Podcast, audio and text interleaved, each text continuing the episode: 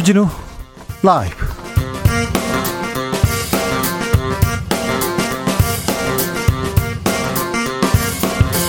(2021년 12월 1일) 수요일입니다. 안녕하십니까? 주진우입니다.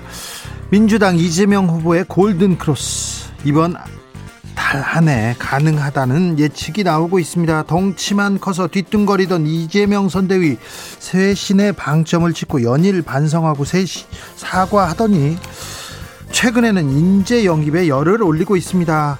아플 때 걱정 없이 쉴 수 있도록 상병수당 공약도 내놓았는데요. 이재명 선대위 지금은 방향을 제대로 잡은, 잡은 걸까요? 그리고 앞으로 남은 98일 어떻게 달려갈까요? 민주당 선대위 정무실장을 맡은 윤건영 더불어민주당 의원 만나보겠습니다.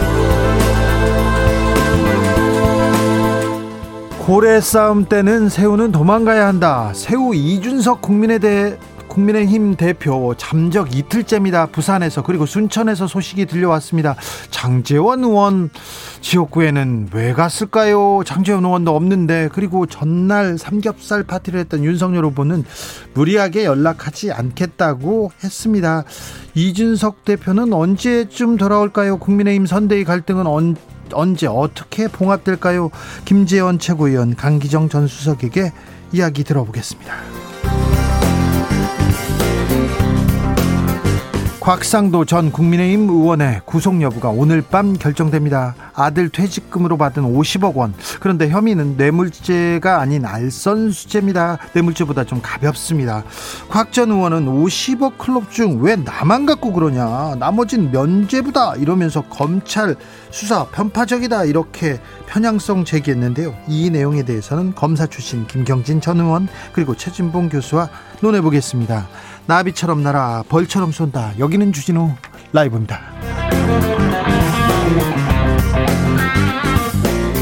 오늘도 자중차에 겸손하고 진정성 있게 여러분과 함께 하겠습니다. 12월 1일입니다. 올해 마지막 달입니다.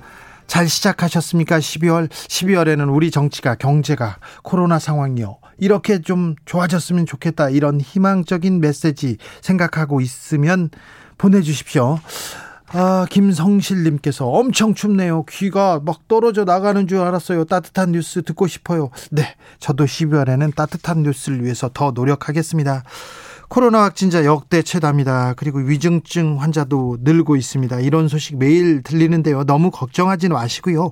백신 접종률 굉장히 높아지고 있습니다. 개인 방역에 더 신경 쓰시고 건강 잘 챙기시는 12월 되길 바라겠습니다. 12월 계획도 있으면 알려주십시오. 샵 9730 짧은 문자 50원 긴 문자는 100원입니다. 콩으로 보내시면 무료입니다. 그럼 주진우 라이브 시작하겠습니다. 오늘도 난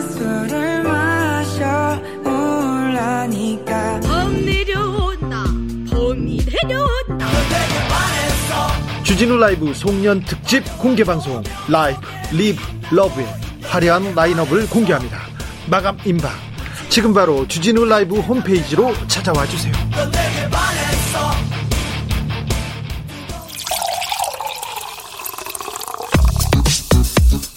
진짜 중요한 뉴스만 쭉 뽑아냈습니다 주 라이브가 뽑은 오늘의 뉴스 주스. 정상근 기자 어서 오세요. 네, 안녕하십니까? 코로나 확진자가 5천 명을 넘었습니다. 네, 오늘 코로나19 신규 확진자 수는 5,123명이었습니다. 이 처음으로 5천 명을 넘었는데요. 어, 지난달 24일 이 처음으로 4천 명대를 넘어선 지 불과 일주일 만에 어, 또 1,000명이 확 늘었습니다.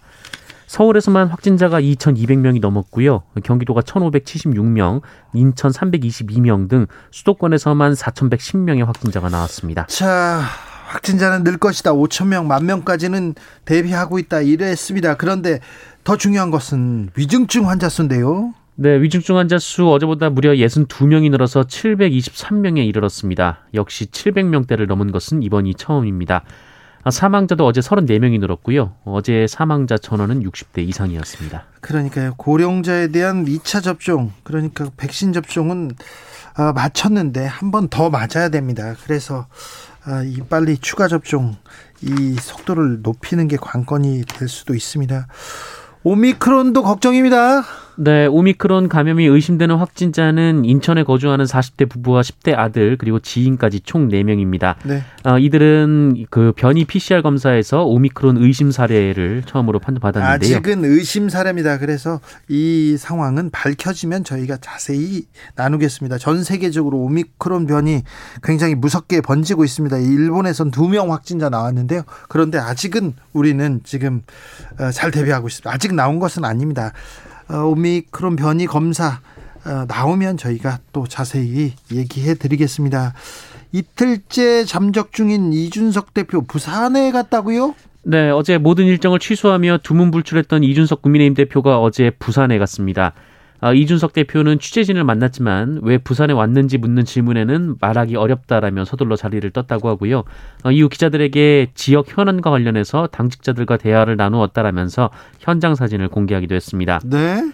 어, 그런데 이준석 대표는 부산에서 그 윤석열 후보의 최측근으로 꼽히는 장재원 의원의 지역구를 찾았습니다. 그 장순실이라고 지목된 그분 사무실 말이, 말이지 않습니까? 장재원 의원도 없는데 왜 거기 갔죠? 네, 사무실에도 갔다고 하는데요. 예. 참고로 앞서 장재원 의원은 이준석 대표의 잠적에 대해 영역 싸움이라고 비판한 바 있습니다. 그랬잖아요. 어, 또 이준석 대표는 정의화 전 국회 부의장도 만난 것으로 전해졌는데요. 이 정의화 전 부의장은 당 내분으로 비치지 않도록 유념하고 후보 중심으로 힘을 모아야 한다는 말을 했다라고 언론에 전했습니다. 서울에는 언제 옵니까? 순천 갔다는 얘기 또 나왔어요?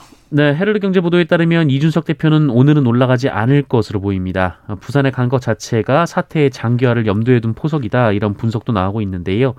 이 언론에서는 지방에 있는 이준석 대표를 윤석열 후보가 찾아오는 상황으로 주도권을 찾아가려는 포석이라는 분석도 나오고 있습니다. 아, 그런데 윤석열 후보는 갈 생각이 없어 보이던데요. 네, 윤석열 후보는 이준석 대표에게 직접 연락해 본 적이 있느냐라는 기자들의 질문에 본인이 휴대폰을 다 꺼놓고 있다고 했기 때문에 무리하게 연락하지 않겠다라는 취지의 발언을 했습니다.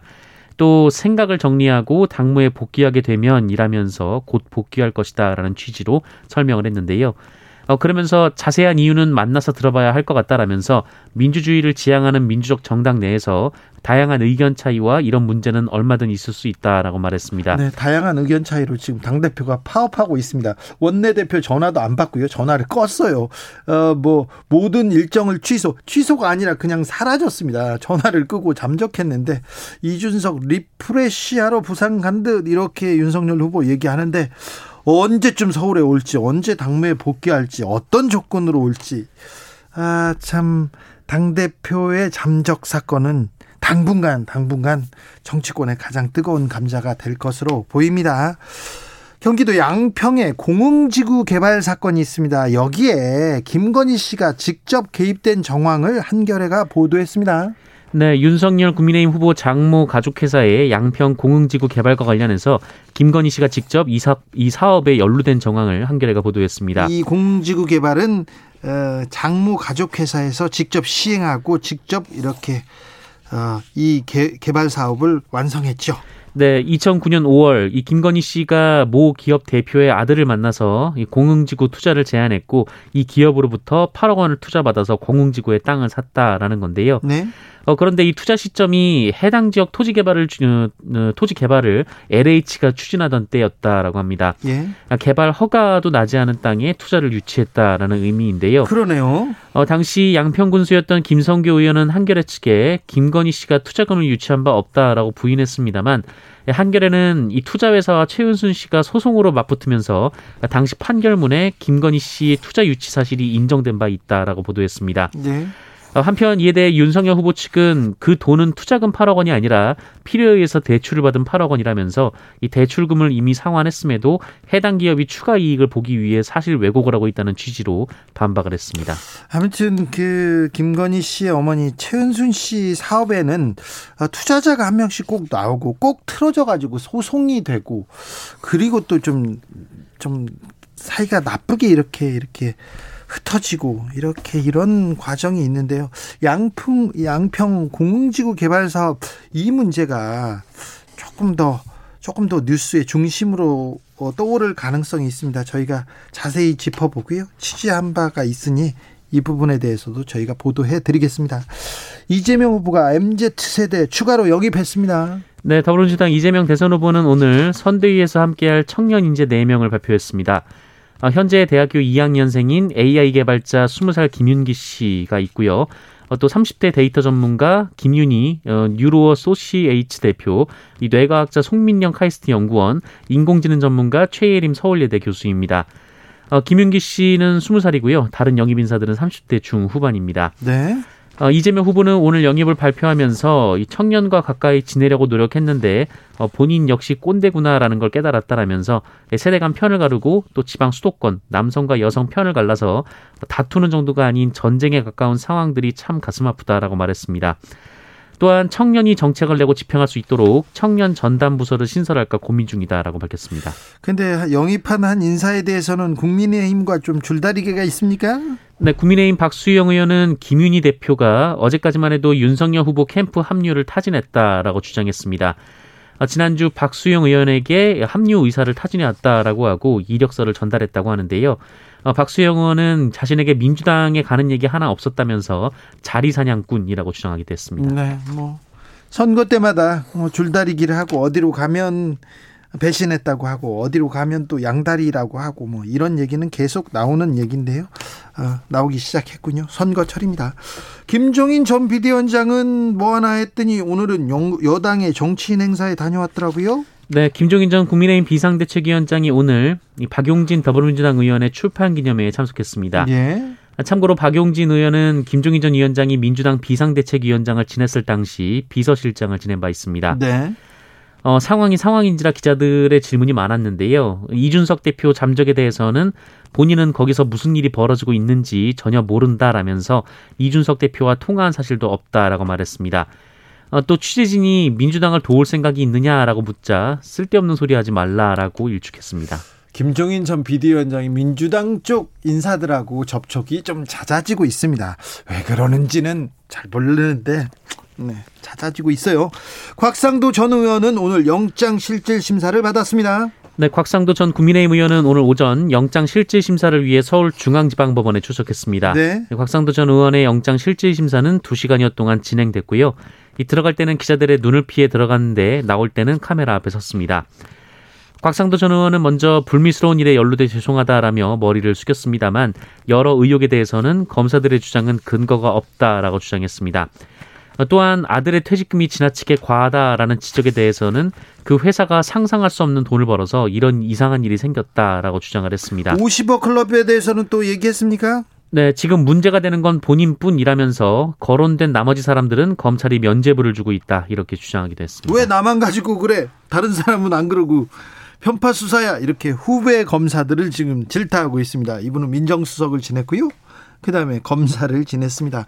장재원 의원 아들 윤창호법을 적용받는다고요? 네, 헌법재판소가 음주운전 재범 사건을 가중처벌하는 이른바 윤창호법 일부 조항에 대해 위헌 결정을 내렸습니다만 이 장재원 국민의힘 의원 아들인 그 래퍼 장용준 씨는 가중처벌이 그대로 적용될 것으로 보입니다. 어, 대검찰청은 오늘 헌법재판소 결정의 심판 대상 및 결정 이유 등을 종합 검토한 결과 음주 측정 거부에 대해서는 위헌 결정 효력이 미치지 않는다라고 밝혔습니다. 음주 측정 거부하면 더 더 가혹하게 처벌해야죠. 처벌해야죠. 아무튼 위헌 결정이 효력이 미치지 않는다고 했습니다. 서훈 국가안보실장은 중국 갑니다. 네, 서훈 국가안보실장이 내일 중국 텐진을 방문해서 양제츠 중국 중앙정치국 위원과 회담할 예정입니다. 아무래도 종전선언 관련해서 얘기하고 있죠? 네, 1박 2일 일정으로 종전선언 문제가 논의될 것으로 보입니다. 임기 말입니다. 당장은 어렵더라도, 어렵더라도 당장은 성과가 없더라도 평화를 위한 노력 멈춰서는 안 됩니다. 층간소음 흉기 난동 사건 있지 않습니까? 그때 현장에서 벗어난 경찰관 두 명은 해임됐습니다. 네, 인천에서 발생한 이른바 층간소음 흉기난동 사건 당시 현장 대응을 부실하게 한 경찰관 두 명이 모두 중징계를 받았습니다. 네. 인천경찰청은 어제 징계위원회를 열고 성실 의무 위반 등으로 인천 노년경찰서 소속의 A 순경, B 경위를 해임했습니다. 해임은 엄청나게 아, 수위가 높은 징계입니다. 네, 파면 다음으로 수위가 높은 징계인데요. 네. 어, 공무원을 강제로 퇴직시키는 처분으로 징계 대상자는 일정 기간 공무원으로 임명될 수 없습니다. 네 살 아이를 유기한 엄마 있었지 않습니까? 그 그리고는 만난 사람하고 모텔 방에 갔던 그분 구속됐습니다. 네, 요 며칠 전해 드린 소식인데요. 어, 심야에 4살 딸을 인적 드문 도로에 내다버린 30대 친모가 결국 구속이 됐습니다. 그, 그 같이, 같이 갔던 남, 남성은요? 네, 함께 구속이 됐습니다. 아, 구속됐습니까? 네. 잘 됐습니다. 네. 가서 좀 반성하십시오. 그리고, 아, 자식을 버리다뇨. 자식을 그 엄동설 안에 버리다니. 그런 일이 어떻게 엄마라는 사람이. 네. 주스 정상근 기자 함께 했습니다. 감사합니다. 고맙습니다. 0798님께서 어디 갔는지 다 아는데 왜 잠적이라고 하는 거죠? 아니요. 어, 아무도 몰랐는데요. 거기서 나타난 거죠. 네. 그러게요. 네. 계속해서 잠적을 이어가고 있습니다. 우혜진님, 지역 내 여러 학교에서 확진 소식 자꾸 들리니까 마음이 무겁고요. 불안합니다. 보건소에 검사를 기다리는 학생 줄이 길다는데 부디 아이들만이라도 피해가길 바랍니다. 아, 10대 학생들에 대한 접종도 좀 속도를 내야 되는데 걱정입니다. 좀 어, 서둘러 주십시오. 오사공원님께서 대선 디데이 98일인데요. 나 바람이 많이 날카롭습니다. 드디어 가을과 겨울에 사투에서 가을이 양보했나 봅니다. 그렇습니다. 네. 이제 가을이 가을은 갔어요. 멀리 가고 이제 겨울입니다. 겨울을 대비해야 됩니다. 희망 섞인 메시지도 계속 나옵니다. 7922님. 이사 갈 집이 적당한 가격에 나타나 주기를 기원합니다. 저도 기원하겠습니다. 저도 빌겠습니다. 네, 힘내 주십시오. 9193님, 안 입는 옷 나눠주고 안 읽는 책 기부해서 minimal life 누릴 계획입니다. 아우, 좋은 생각입니다. minimal life. 좋은 생각입니다. 응원합니다. 교통정보센터 다녀오겠습니다. 이현 씨. 주진우 라이브.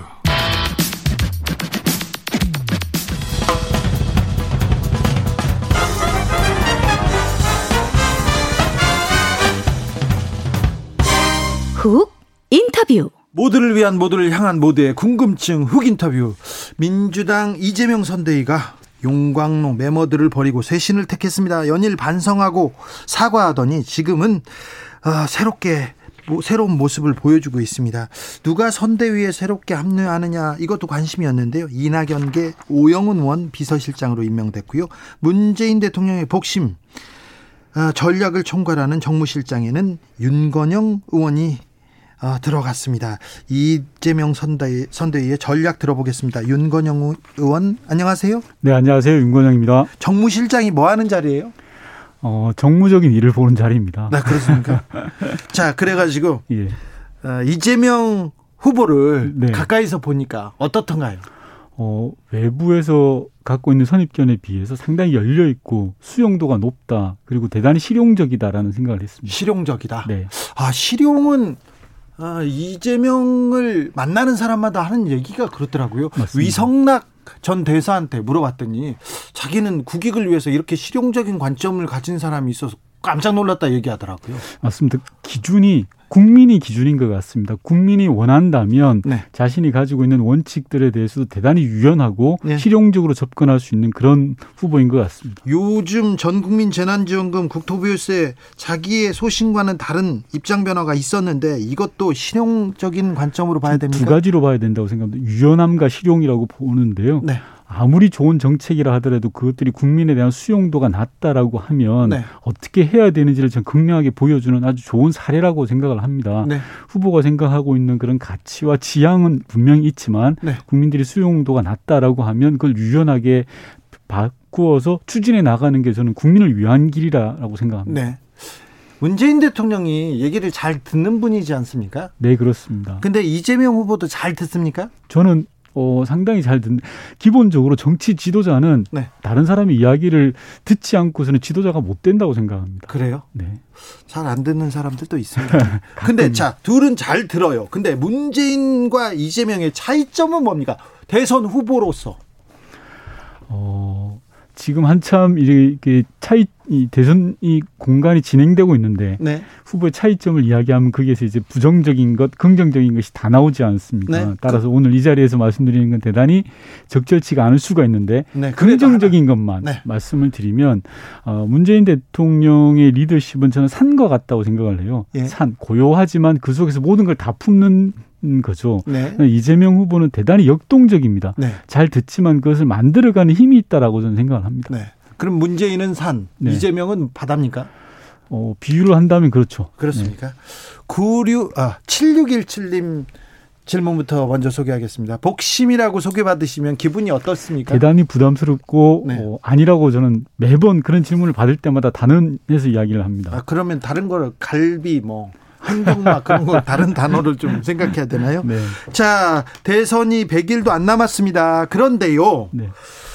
그런데 지금 지지율 추이가 지지율이 윤석열 후보는 내리막 지금 어 이재명 후보는 오르막이 맞는 것 같습니다. 최근 지지율 어떻게 보고 계십니까? 최근 2, 3주 사이에 큰 변화가 있었습니다. 방금 말씀하신 것처럼 윤석열 후보는 흐름이 끊겼습니다. 그리고 이재명 후보는 반전의 계기를 마련을 했고요. 네. 주요한 건 국민의힘 윤석열 후보는 잃어버린 한 달이라고 저는 칭합니다. 네. 후보가 네. 된 이후에 한 달 동안 오로지 김종인 바라기, 김종인 매달리기만 했습니다. 그러다 보니까 이게 대표 패싱 내홍으로 이어지죠. 네. 반면에 이재명 후보는 민주당의 변화와 쇄신을 실천적으로 만들어냈습니다. 변화의 흐름을 만들어냈죠.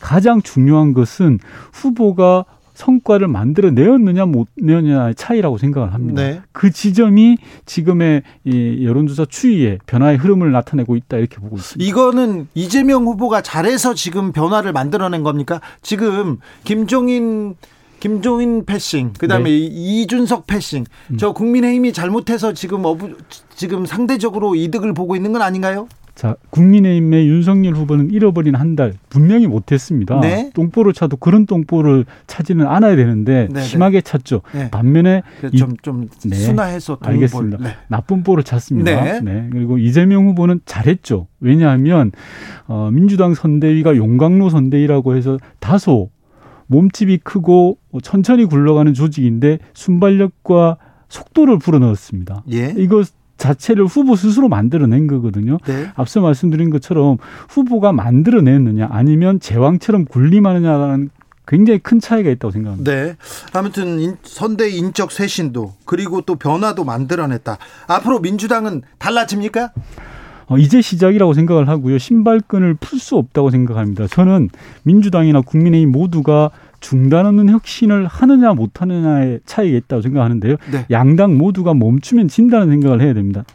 민주당은 멈추지 않을 겁니다. 반면에 국민의힘은 지금 스스로 멈췄죠. 스스로 셀프 태업을 한 거라고 저는 생각을 하거든요. 네. 이번 기회에 확실히 민주당이 치고 나가야 된다라는 생각을 하고 있습니다. 네. 어, 자, 비판적인 문자들도 많이 오고 있습니다. 그런 질문들 몇 가지 소개하겠습니다. 0916님께서 입으로만 하는 정치, 문재인 한 사람으로 지겹습니다. 이재명도 입으로만 하는 쇼 정치 눈으로 다 보입니다. 이재명은 쇼 잘한다. 쇼 정치한다 이런 비판에 대해서는 어떻게 보십니까? 아, 실적을 봐주시라라는 말씀을 드리고 싶습니다. 네. 성남시장으로서의 실적, 경기도지사로서의 실적을 봐주시라. 네. 즉 성남시장으로서 전국 기초단체장 230여 개 중에 1위를 했고요. 네. 경기도지사로서 광역단체장 중에 1위를 했던 공약 달성률에 있어서나 모든 면에 있어서 아주 잘한 성과가 있는 거거든요. 그 네. 성과를 봐주시라는 말씀을 드리고 싶습니다.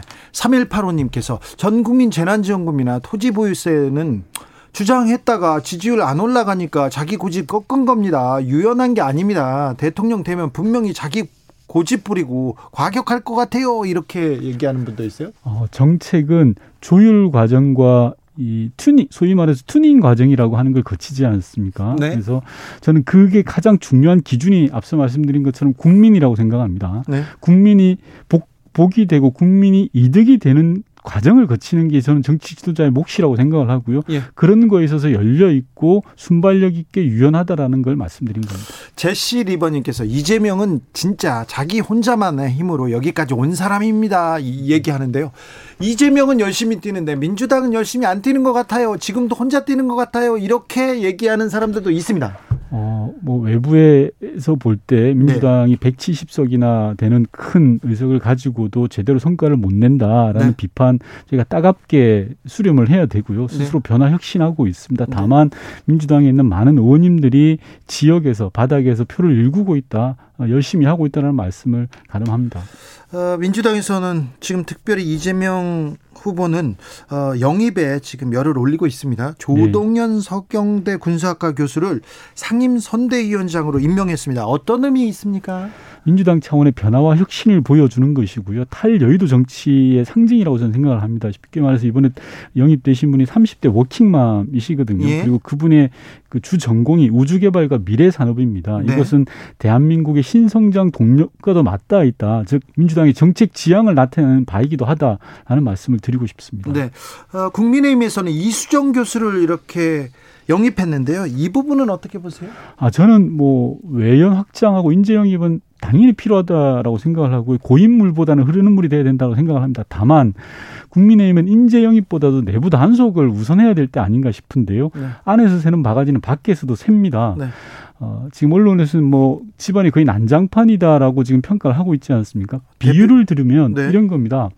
아빠가 외부에서 손님을 데리고 왔어요. 예. 근데 엄마가 그 손님이 마음에 안 든다고 가출을 해버렸습니다. 네. 이런 상황에서 손님이 누구인지 무슨 의미가 있겠습니까? 아 그렇네요. 네. 전화기도 껐어요. 네. 네. 어, 이, 자 윤석열의 정치력, 윤석열 후보의 리더십을 어떻게 보고 계시는지요? 어, 이번에 큰 고비를 저는 맞았다라고 생각을 하죠. 소위 말해서 당 대표의 태업 이 벌어진 거 아닙니까? 제2의 예, 파업이 제2의 옥새 파동. 네. 근데 왜 그분들은 부산에만 그렇게 가시는지 모르겠어요. 어, 2016년에도 영도딸이 가시고 이번에는 사상을 가시더라고요. 네네. 잘 모르겠는데 이번 위기를 잘 극복할까라는 것들이 관전 포인트가 될 것 같은데요. 저는 개인적으로 전망을 좀 어둡게 봅니다. 왜냐하면 어, 현재 윤석열 후보가 보여준 모습이 자기 일이 아닌 것처럼 이야기를 하고 있습니다. 네, 적극적으로 나서지는 않고 예. 있습니다만 이것이 무엇을 의미하냐고 하면 소위 말한 제왕적 태도이거든요. 그래서 아, 내가 시킨 걸 왜 안 하느냐, 내가 결정한 걸 왜 안 따라오느냐라는 거라고 생각하고요. 예. 아무래도 정치 경험이 일천하다 보니까 에, 정치로 풀어가는 정치력에 있어서 많은 한계를 보이지 않나 싶습니다. 네. 그런데 뭐 김종인 전 비대위원장이 하자는 대로 다 할 수도 없고 이준석 대표가 하자는 대로 뭐 다 할 수도 없고 자기도 또 후보로서 뭔가는 해야 될 거 아닙니까? 그래서 요즘 여의도에서 유행하는 게 윤핵관 아닙니까? 네. 윤석열 후보 핵심 관계자. 네. 윤핵관이 어디 있는지 찾는 게 여의도에서 지금 뭐 네. 그 윤핵관 찾아라 예. 지금 놀이가 시작됐어요. 난리가 아닙니다. 네. 이 말은 뭐냐 그러면 소위 말하는 비선 정치, 불편 부당한 비선 정치의 전통이 다시금 되살아난 겁니다. 네. 소위 말해서 최순실 시즌 2라고 보는 분들이 많거든요. 네. 그렇지 않습니까? 5년 전 국정농단 사태 때 박근혜 대통령이 있었지만 그 뒤에 최순실이라는 사람의 국정농단이 있었던 거 아닙니까? 이와 예. 함께 지금도 윤석열 후보 뒤에는 윤핵관이 있는 것 아니냐라고 많은 분들이 바라보고 있는 거고요. 이준석 대표가 지금 부산에 내려간 건 전 본질은 자리 싸움이라고 봅니다. 소위 말해서 자기가 당 대표인데 네. 자기가 반대했던 분들도 무조건 임명시키고 예. 일정도 일방적으로 통보하고 예. 소위 시쳇말로 바지 사장 대우를 한 거지 않습니까? 예. 이런 거에 대해서 뿌리 나겠죠, 당연히. 그런 내용 부분들을 얼마나 잘 수습할 거냐 저는 뭐 전망이 좀 어둡다 이렇게 봅니다. 네. 굉장히 어려운 숙제를 지금 받아들었어요. 네. 어, 정치권에 와서 정치 입문 5개월 만에 정말 어려운 시험대에 올랐습니다. 네. 오늘 박영진 의원 출판 기념회에 김종인 전 비대위원장이 참석했습니다. 어, 이분이 최근에 민주당 인사들 많이 만나는 것 같아요. 네. 뭐 민주당과도 함께 하셨던 분이죠. 네. 박용진 의원과는 어, 과거에 연이 있었다고 합니다. 네. 그래서 그 부분에 대해서 확대 해석을 하지 말아 달라고 이야기하시니까요. 네. 네. 그래도 모든 정치는 모든 가능성이 열려 있지 않습니까? 민주당은 김종인 위원장을 이게 매달리거나 바라보지 않습니다. 네. 네. 자, 그러면요. 민주당은 민주당 음. 뒤에도 이해찬 전 대표 그리고 양정철 전 민주연구원장 이런 사람들 뒤에서 이거 활동해야 되는 거 아니냐, 등판해야 되는 거 아니냐 이렇게 얘기하는 사람들도 있어요. 저는 두 사례가 전혀 비교 대상이 아니라고 생각합니다. 네. 김종인 위원장이 본인이 원했고 국민의힘이 원해서 영입을 하려고 했던 거지 않습니까? 네. 근데 이해찬, 양정철 두 분은 전혀 그런 지금 상황이 아닌 거고요. 예.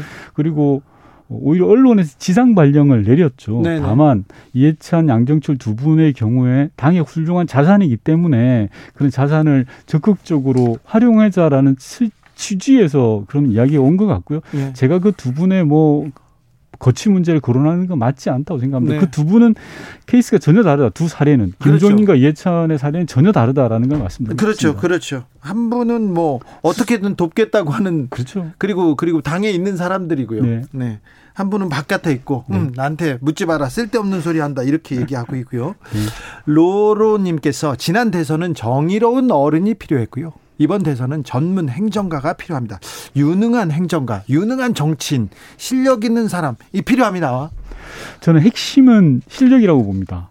우리나라가 어, 문재인 정부 들어서 대한민국이 G7 정상회의에 두번 연속 초청되지 않았습니까? 예. 세계 10대 강국으로 발돋움하냐 못하냐는 갈림길에서 있다고 생각하는데요. 그걸 해낼 수 있는 실력을 갖춘 후보가 누구냐 이게 저는 이번 대선의 관건이라고 생각합니다. 네. 윤석열 후보가 어제 주 52시간제도 이 부분에 대해서 굉장히 비현실적이다 이렇게 비판했어요. 아, 저는 좀 딱한데요. 대변인이 또 말이 와전됐다고 해명을 하시더라고요. 그래서 이게 벌써 몇 번째 일종의 말실수지 않습니까? 네. 그래서 핵심적인 전 사고는 어디에서 이런 문제가 비롯됐냐고 하면 윤석열 후보의 사고에서 비롯된 거 아닌가라는 예, 생각이 듭니다. 윤 후보의 생각을 말한 거예요. 예. 나중에 그 뭐 주워 담을 수 있을지는 모르지만 이렇게 생각하고 있습니다. 그렇죠. 이 70년대식의 사고에서 비롯됐는데요. 지금 현재 통계를 보면 OECD 43개국 중에 우리나라가 세 번째로 노동 시간이 많습니다. 일 많이 하죠, 한국 사람. 예, 주 52시간은 저는 맞는 방향이고 세계적 추세라고 생각을 합니다. 다만 주 52시간 도입 과정에서 이러저러한 부자 부작용들은 최소화하는 게 맞죠. 네. 이게 전 정답이라고 생각하는데 과거 70년대 아니면 쌍팔년대식으로 돌아가자라는 것은 도저히 이해할 수가 없는 저는 발상이라고 생각합니다. 자 이재명 후보가 풀어야 될 가장 큰 숙제 부동산 문제인 것 같습니다. 민주당에서 다주택자에 대한 거래세 완화 검토하기 시작했고요. 현 정부하고는 좀 부동산 정책 차별화하려는 노력이 있는 거는 같습니다. 그러니까 이재명이 되면 부동산 정책 달라집니까? 어, 부동산 정책 같은 경우에는 좀 심각하게 네. 재조명하고 리뷰해야 된다고 생각합니다. 네. 우선 말씀하신 거래세 완화 부분은 현재 다주택자가 집을 팔려고 해도 어려운 상황이다 보니까 네. 일시적으로 양도세를 인하하는 방안을 검토해 보자라는 것 같고요. 네. 매물을 팔고 싶 싶어도 어려운 조건이다 보니까 그런 것 같습니다. 네. 다만 세계적인 추세가 보유세는 높이고 거래세는 낮추는 경향이 있지 않습니까? 예. 그런 차원에서 이해해 주시고 정부와도 저는 조율을 해 나가고 있다라는 생각을 듭니다. 다, 어, 문재인 대통령께서 국민과에 대해서 말씀하셨듯이 부동산은 정말 송과 한 부분이죠. 네. 어, 문재인 정부가 국민들의 어려움 그러니까 집값 안정을 제대로 도모하지 못한 그런 어려움이 있는 거 아니겠습니까? 네. 그래서 이재명 후보가 반드시 해결해 나가야 될 큰 숙제다. 저는 네. 그렇게 생각합니다. 아주 어려운 숙제예요. 네. 어떻게 할지 좀 지켜보겠습니다. 음. 아, 윤건영 의원은 음, 국회로 오기 직전까지 국정상황실장으로 청와대에 계셨죠. 네. 그때는 부동산 어떻게 그 청와대에서는 어떻게 인식하고 있었습니까? 부동산 문제? 어, 부동산은 어, 매번 이 이슈가 될 때마다 아주 뜨겁게 논쟁이 벌어집니다. 청와대 내에서도. 예. 그리고 우선 말씀드리는 건 저도 청와대 2년 7개월 동안 몸담았던 사람으로서 부동산 정책에 대해서 국민들께 송구하고요. 네. 그런 부분들을 앞으로라도 어, 임기 마지막 순간까지라도 안정화시키는데 최선을 다할 거다라는 말씀을 먼저 드리고 이야기를 한다면 부동산 이슈가 어, 제기될 때마다 뜨거운 논쟁이 벌어집니다. 네. 그래서 그 과정 속에서 이제 답을 찾아왔던 건데 그 결과적으로 시장 안정화에 제대로 어, 기여하지 못했다라는 부분은 뭐 달게 비판을 받아야 될 지점이라고 생각합니다. 아무튼 부동산 문제를 해결하기 위해서 선대위에서 엄청 노력하고 있습니까? 네, 당연히 노력합니다. 네. 원래 어, 지금 이 시간에 국회에서 본회의가 예정돼 있었죠. 네. 근데 미뤄졌습니까? 내년도 예산안 아직 합의 안 됐습니까? 어, 최종적으로 여야 합의 과정을 지금 가지고 있다. 지금 이 시간에 가지고 있다고 제가 나오기 전에 들었습니다. 네, 알겠습니다. 어, 의원님 이번 대선의 시대 정신은 뭐라고 보세요?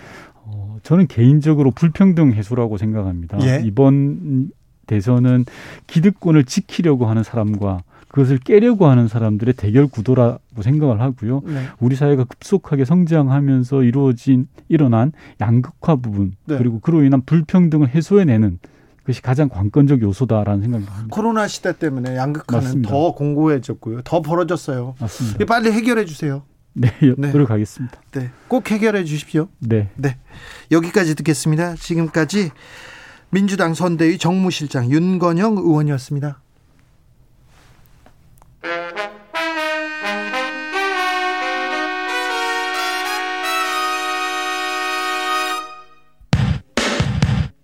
주진우 라이브 돌발 퀴즈. 오늘의 돌발 퀴즈는 객관식으로 준비했습니다. 문제를 잘 듣고 보기와 정답을 정확히 적어 보내주세요. 가을비가 끝나자마자 한파가 찾아왔습니다. 올 겨울에는 이런 한파가 자주 찾아올 예정이라는데요. 2년 연속 발생한 이것이 주요 원인이라고 합니다. 스페인어로 여자아이를 뜻하는 단어로 적도 부근의 동부 태평양에서 해면의 수온이 비정상적으로 낮아지는 현상인 이것 엘리뇨와 반대되는 현상인 이것은 무엇일까요? 보기 드릴게요. 보기 1번 아리아 2번 나니냐 3번 나연아 다시 한번 들려드릴게요. 1번 아리아 2번 나니냐 3번 나연아 샵9730 짧은 문자 50원 긴 문자는 100원입니다. 지금부터 정답 보내주시는 분들 중 추첨을 통해 햄버거 쿠폰 드리겠습니다. 주진우 라이브 돌발 퀴즈 내일 또 만나요.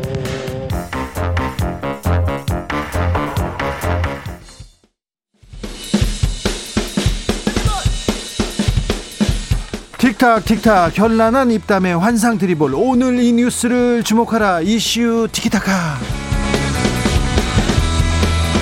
머리끝부터 발끝까지 핫이슈 더 뜨겁게 이야기 나눠보겠습니다 오늘 특별 손님입니다. 김경진 전 의원 모셨습니다. 어서 오십시오. 안녕하세요. 네. 반갑습니다. 윤석열 캠프에서 굉장히 중요한 역할을 하시고 굉장히 바쁘셨는데 저희가 어렵게 모셨습니다. 자, 충청을 계속 이렇게 다니고 있, 습니다 저기 윤석열 후보는 어, 며칠 동안 2박 3일 충청 민심 행보 다녀왔는데 어땠습니까 충청에서? 어, 저는 안 따라갔어요. 근데 분위기는 어땠다고 합니까? 어, 저도 기사 보고 알았어요. 아 그래요? 기사 보고 알았다고 하면 패싱했다고 그래요. 아 그래요? 네? 뭐 패싱 당해도 싸죠. 뭐. 아니 무슨? 근데 네. 어, 서문시장 가서 삼겹살도 먹고 청년들도 계속 만나더라고요. 네, 당연히 만나야 되겠죠. 후보가 그러니까 후보 시기에 네. 많은 사람들을 만나고 그분들의 현장의 목소리를 듣고 그분들의 느낌을 이렇게 이어받는 것이 굉장히 중요한 과정들이거든요. 네.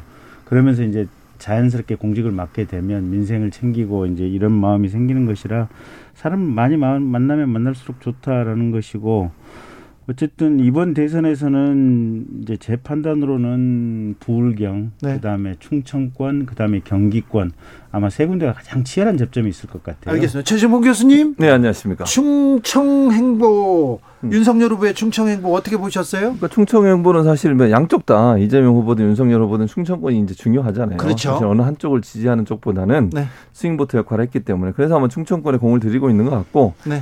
어, 뭐 이제 중요한 건 어, 충청 시민들이나 주민들이 어떻게 보느냐 하는 문제라고 봐요, 저는. 그렇습니까? 정책적인 문제에 대해 대결이 되지 않을까 하는 생각이 듭니다. 어, 충북 청주에 음. 가서는 강소기업을 찾아서 52시간제에 대한 말씀을 하셨어요. 음. 이게 조금 논란이 됩니다. 뭐라고 하셨는지 좀 들어볼까요? 해저 그 시급제라든지 주 52시간이라고 하는 게 굉장히 비현실적이고 기업 운영에 지장이 정말 많다. 이런 탁상 공론 때문에 참 중소기업 하기 어렵다 하는 말씀 잘 들었고 비현실적인 제도들은 다 철폐해 나가도록 이렇게 하겠습니다. 네, 중소기업을 찾아서는 비현실적인 제도 다 철폐해 나가도록 하겠다 이렇게 얘기했습니다. 그러니까 이제 현장의 목소리를 들으면서 이제 저런 말씀을 하신 것 같고요. 그러니까 52시간제는 사실은 도입될 때부터 계속해서 논란이 좀 있었죠. 이게 뭐냐면 일이 네. 그러니까 가령 주중에 토요일 일요일에 어떻게 보면 일이 몰리는 직업군이 있을 수 있고요. 네. 또 월말에 몰, 일이 몰릴 수도 있고 또 계절적으로는 보면 한여름이나 한겨울에 일이 몰리는 직업군이 있는데 이거를 주 단위로 이제 이 52시간을 딱 끊어서 하는 것이 법제화가 돼 있다 보니까 어떻게 보면 근무의 탄력성이 없어지면서 중소기업 하시는 분들은 애로점이 대단히 많은 것 같아요. 네. 그래서 아마 이게 생산 현장에 갈 때마다 계속해서 그 얘기를 후보께서 들으시는 것 같아요. 그래서 그런 부분에 대해서 사실은 입법 이후에도 보완이 조금씩 조금씩 되어 왔는데 여전히 그 보완된 것만 가지고는 부족하다라고 현장에서는 느끼고 있는 것 같고 그 목소리를 후보가 이번에도 들으신 것 같아요. 52시간제를 철폐하거나 없애거나 그러진 않는 거죠? 그러니까 이제 보완할 지점을 찾아서 좀 보완을 많이 해야겠죠. 이 부분에 대해서는 오해가 있다면서 음. 오늘 해명했습니다. 잠깐 듣고 올게요. 이 최저임금제와 주 52시간이 영세 그 중소기업의 운영에 굉장히 그 장애가 많다. 아, 제가 향후 차기 정부를 담당하게 되면 이런 현장의 목소리를 어, 잘 반영한 정책을 입안하겠다 어, 이런 말씀을 드린 것입니다. 그런 말이라고 합니다. 최진봉 교수님. 그러니까요. 나중에 이제 그 해명을 했는데 처음 논란이 처음 발언이 논란이라고 저는 생각해요. 문제가 있다고 보고 주 52시간 같은 경우도 지금 뭐 김경진 전 의원은 해석을 잘 해주셨는데 뭐 예외 조항에 대해서 논의를 해보자 이렇게 얘기하면 어느 정도 이해가 돼요. 근데 지금 현재도요 주 52시간 예외 조항이 있는데 특별 연장 근로 같은 경우에 장관 인가를 하게 되면 40시간 주 40시간 플러스 12시간 하고 또 12시간 그러니까 64시간까지 일을 하게 돼 있어요. 연속 2주 내에 왜냐하면 지난번에 윤석열 후보가 했던 말 중에 또 논란이 120시간 얘기했잖아요. 네. 그러면서 이제 그럼 사람 죽으라는 거냐 이런 비판이 많았어요. 그러니까 어느 정도 하더라도 64시간 이상은 또 못하도록 막아놓은 규정이 있는데 64시간까지 늘릴 수 있고요. 추가 연장 근로 같은 경우도 30명 미만 사업장 같은 경우에 어 40시간, 12시간 플러스 8시간, 60시간까지 일하게 돼 있어 현재도. 네. 그러니까 지금 현재도 여러 가지 예외 조항이 있고 지금 말씀하신 것처럼 업종에 따라서 그런 필요가 있다고 하면 그 논의를 해볼 수는 있어요. 근데 이거 자체 50시간을 다 철폐해 버리겠다 이렇게 얘기한 건 정말 잘못된 발언이고 또 하나 최저임금제도 마찬가지입니다. 최저임금제를 만약에 폐지해 버리면요 알바하는 학생들 같은 경우에 정말 노동력을 그냥 싼 값에 그냥 이렇게 가는 경우도 많고 또 하나는 이제 52시간이나 최저임금제 관련해서 52시간 관련해서 지난번에도 우리 그 택배 노동하시는 분들 예. 과로사 때문에 사망하시는 사례들 계속 나오고 있잖아요. 이런 걸 막기 위해서 우리가 이런 제도를 만든 건데 이 제도에 문제점이 있다면 이렇게 좀 시정해 봅시다. 이렇게 얘기했다면 어느 정도 설득력 이 있을 텐데 네. 철폐란 말이 들어가면서 물론 나중에 해명을 했습니다만 상당히 큰 논란이 되고 있죠. 지금 윤석열 후보 충청 행보하고 있습니다. 그리고 중소기업 다 계속 만나고 있고 청년들 계속 만나고 있는데요. 근데 관심이 온통 이준석 대표한테 가 있어요. 이준석 대표 어디 가셨어요? 뭐 하세요 지금? 그 뉴스 보니까 부산에 계시던데. 그니까요. 네. 그리고 오늘은 아마 또 순천으로 네. 이동하셨다는 것 같던데. 부산 순천 좋죠. 음식도 맛있고. 아니 근데 현장에서 일하시던데요 보니까. 일하신다고요? 부산은 가서 지금 부산시장의 정무 특보를 만나서 네. 지금 부산시장이 저기 박형준 시장이잖아요. 그래서 네. 아마 부산의 현안 사업을 야당의 당 대표로서 챙길 수 있는 방법이 무엇인가 예. 일단 그 논의를 했었다는 것 같고 두 번째는 장재훈 의원 사무실에 네. 찾아가서 당원 증감 현황이라든지 현재 지역위원회 운영 과정에서 여러 가지 문제점이라든지 이런 애로사항 청취를 했다는 것 같고요.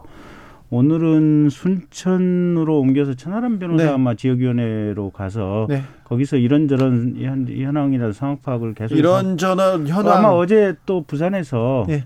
누구지 그 정의와 아, 정의와 네. 국회의장님 만났고 그래서 네. 지역 쭉 돌아다니면서 지역의 네. 각각의 어떤 상황들을 챙겨보고 있는 것 같아요. 네 그렇습니까? 그 네. 일정은 다 그냥 펑크 내고 전화기도 끄고 원내대표 전화도 안 받고 음. 사무총장도 안 만나고 음. 당무를 보고 계십니까? 아니 근데 그것도 당무잖아요. 네. 아니 부산 부산시의 현안을 챙겨보는 것도 당무고 부산 사하구 지역위원회나 순천의 지역위원회 일을 챙겨보는 것도 당무고. 근데요, 김경진 음. 의원님 왜 이리 짓궂고 장난스러운 표정이 아니, 아니, 아니. 신났어 주진우 기자. 아, 아니요, 어디서부터 이렇게 네. 좀 잘못된 걸까요? 그건 모르죠. 이제 이준석 대표님 한번 여, 저, 저 인터뷰 한번 직접 해보세요. 어제 저희 방송에 오기로 돼 있었는데 전화기를 끄고 그냥 사라졌습니다. 그 아마 그 제가 들었던 바에 의하면, 네. 그러니까 원래 그제 저녁에 이제 초선 의원들 몇 분하고 이제 아마 이렇게 술을 드셨다고 합니다. 하고 그 술자리에서 아마 초선 의원들이 반복적으로 이런 얘기를 하셨던 것 같아요. 대표께서 너무 지금 인터뷰나 말씀이 많으시다. 그래서 인터뷰 좀 줄였으면 좋겠고 어쨌든 뭐 이런 얘기가 좀 있었다고 그래요 보면. 네, 최진봉 교수님 어떻게 음. 보십니까? 그러니까 저는 그러니까 지금 이제 김경진 전 의원께서는 음. 당무를 보고 있다고 하는데 음. 당무를 거부하고 갔다고 봐요. 그러면서 특별히 이제 말씀하신 것처럼 그런 행동을 하는 것은 대표를 그만둘 생각은 없다. 이건 명확하게 얘기하는 것 같아요. 그러니까 지금 당장 대표를 그만두거나 이런 생각은 없고 하긴 하겠다라는 얘기를 하는 건데 그럼에도 불구하고 이제 선대위 쪽이 계속 메시지를 던지는 거라고 저는 보거든요. 또 하나 눈길 끄는 장면이 있어요. 장재원 의원 사무실을 갔어요. 지역구 사무실. 예. 왜 갔을까요?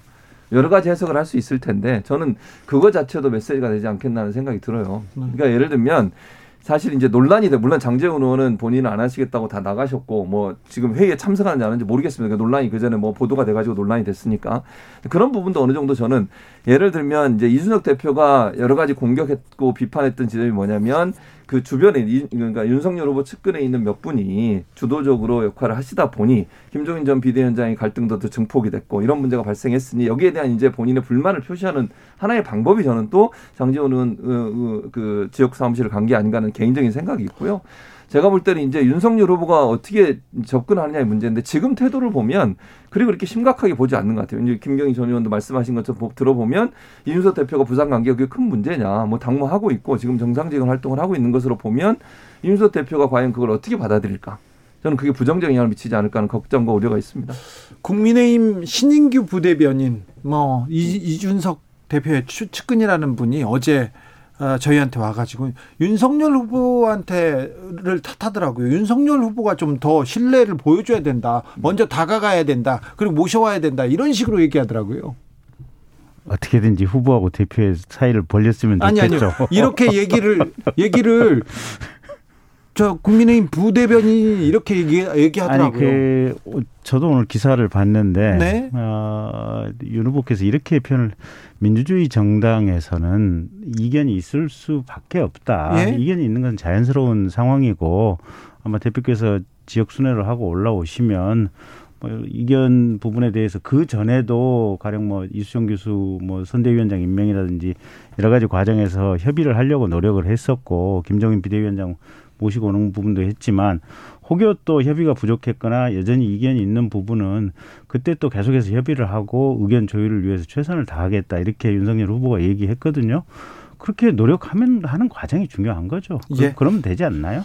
이 사안이 좀 장기화되면 음, 윤석열 후보의 대선 가도에 좀 지장이 있을까요? 당연히 지장이 있죠. 그러니까 이거는 이준석 대표가 이제 뭐 당무를 하고 있다고 보시니까 저하고 생각이 좀 다른 건데 저는 이준석 대표가 본인의 어떤 행동을 통해서 말을 하고 있다고 생각해요. 아까 이제 뭐 어제 나오신 분 설명도 해주셨는데 선대위에 본인의 의사를 전달하는 방식이 말로는 안 되니까 행동을 옮겼다고 보는데 이게 만약 장기화되면 지금 현재 이제 당내에서도 비판적 여론이 좀 있잖아요. 물론 이준석 대표를 비판하는 여론도 있습니다만 중진들이나 이런 분들도 당 대표를 그렇게 패싱하면 되느냐 이런 비판도 있고 이게 계속 언론에 보도가 되면 윤석열 후보에 대해서는 절대 도움이 안 된다고 봐요 저는 개인적으로. 네. 근데 이거 집안을 가출하거나 음. 이렇게 어디 가는 건 중학교 때 있었던 일인데 어우 저 좀 당황스럽습니다. 정당사에서도 대통령 후보가 이렇게 딱 꾸려지고 캠페인 100일 남겨놓고 당 대표가 이게 음. 가출하는 경우는 좀 아우. 아니 근데 지역 순회 선거 운동을 하고 있다 이렇게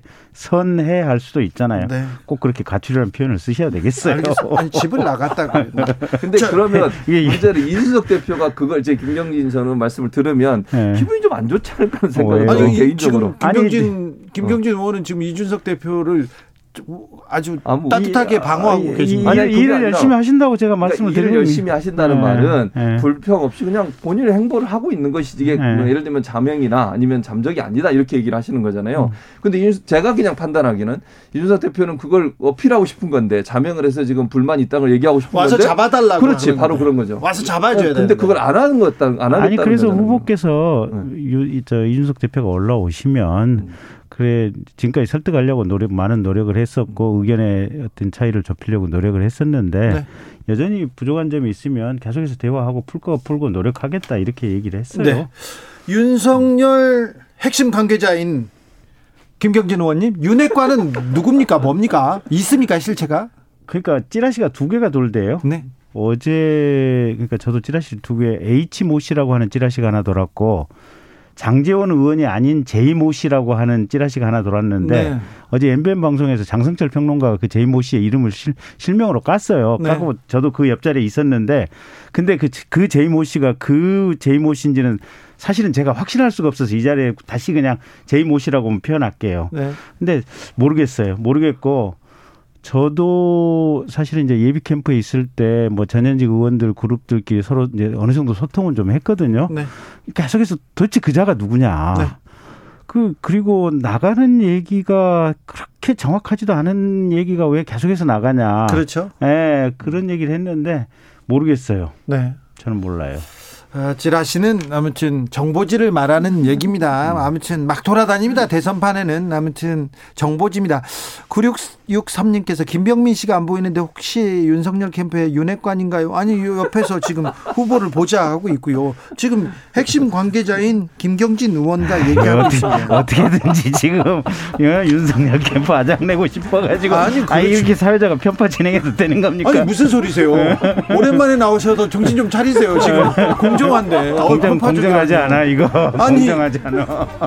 그럼 안 핵심 관계자라고 할까요? 아니, 그건 맞는 얘기예요. 저는 아유. 핵심 관계자가 아니야. 자 이슈 티키타카는 어, 잠시 후에 6시에 이어가겠습니다. 김경진 그리고 최진봉 교수와 함께 하고 있습니다.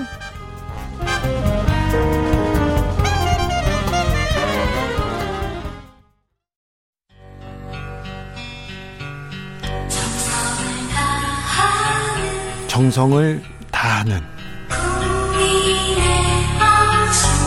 국민의 방송 KBS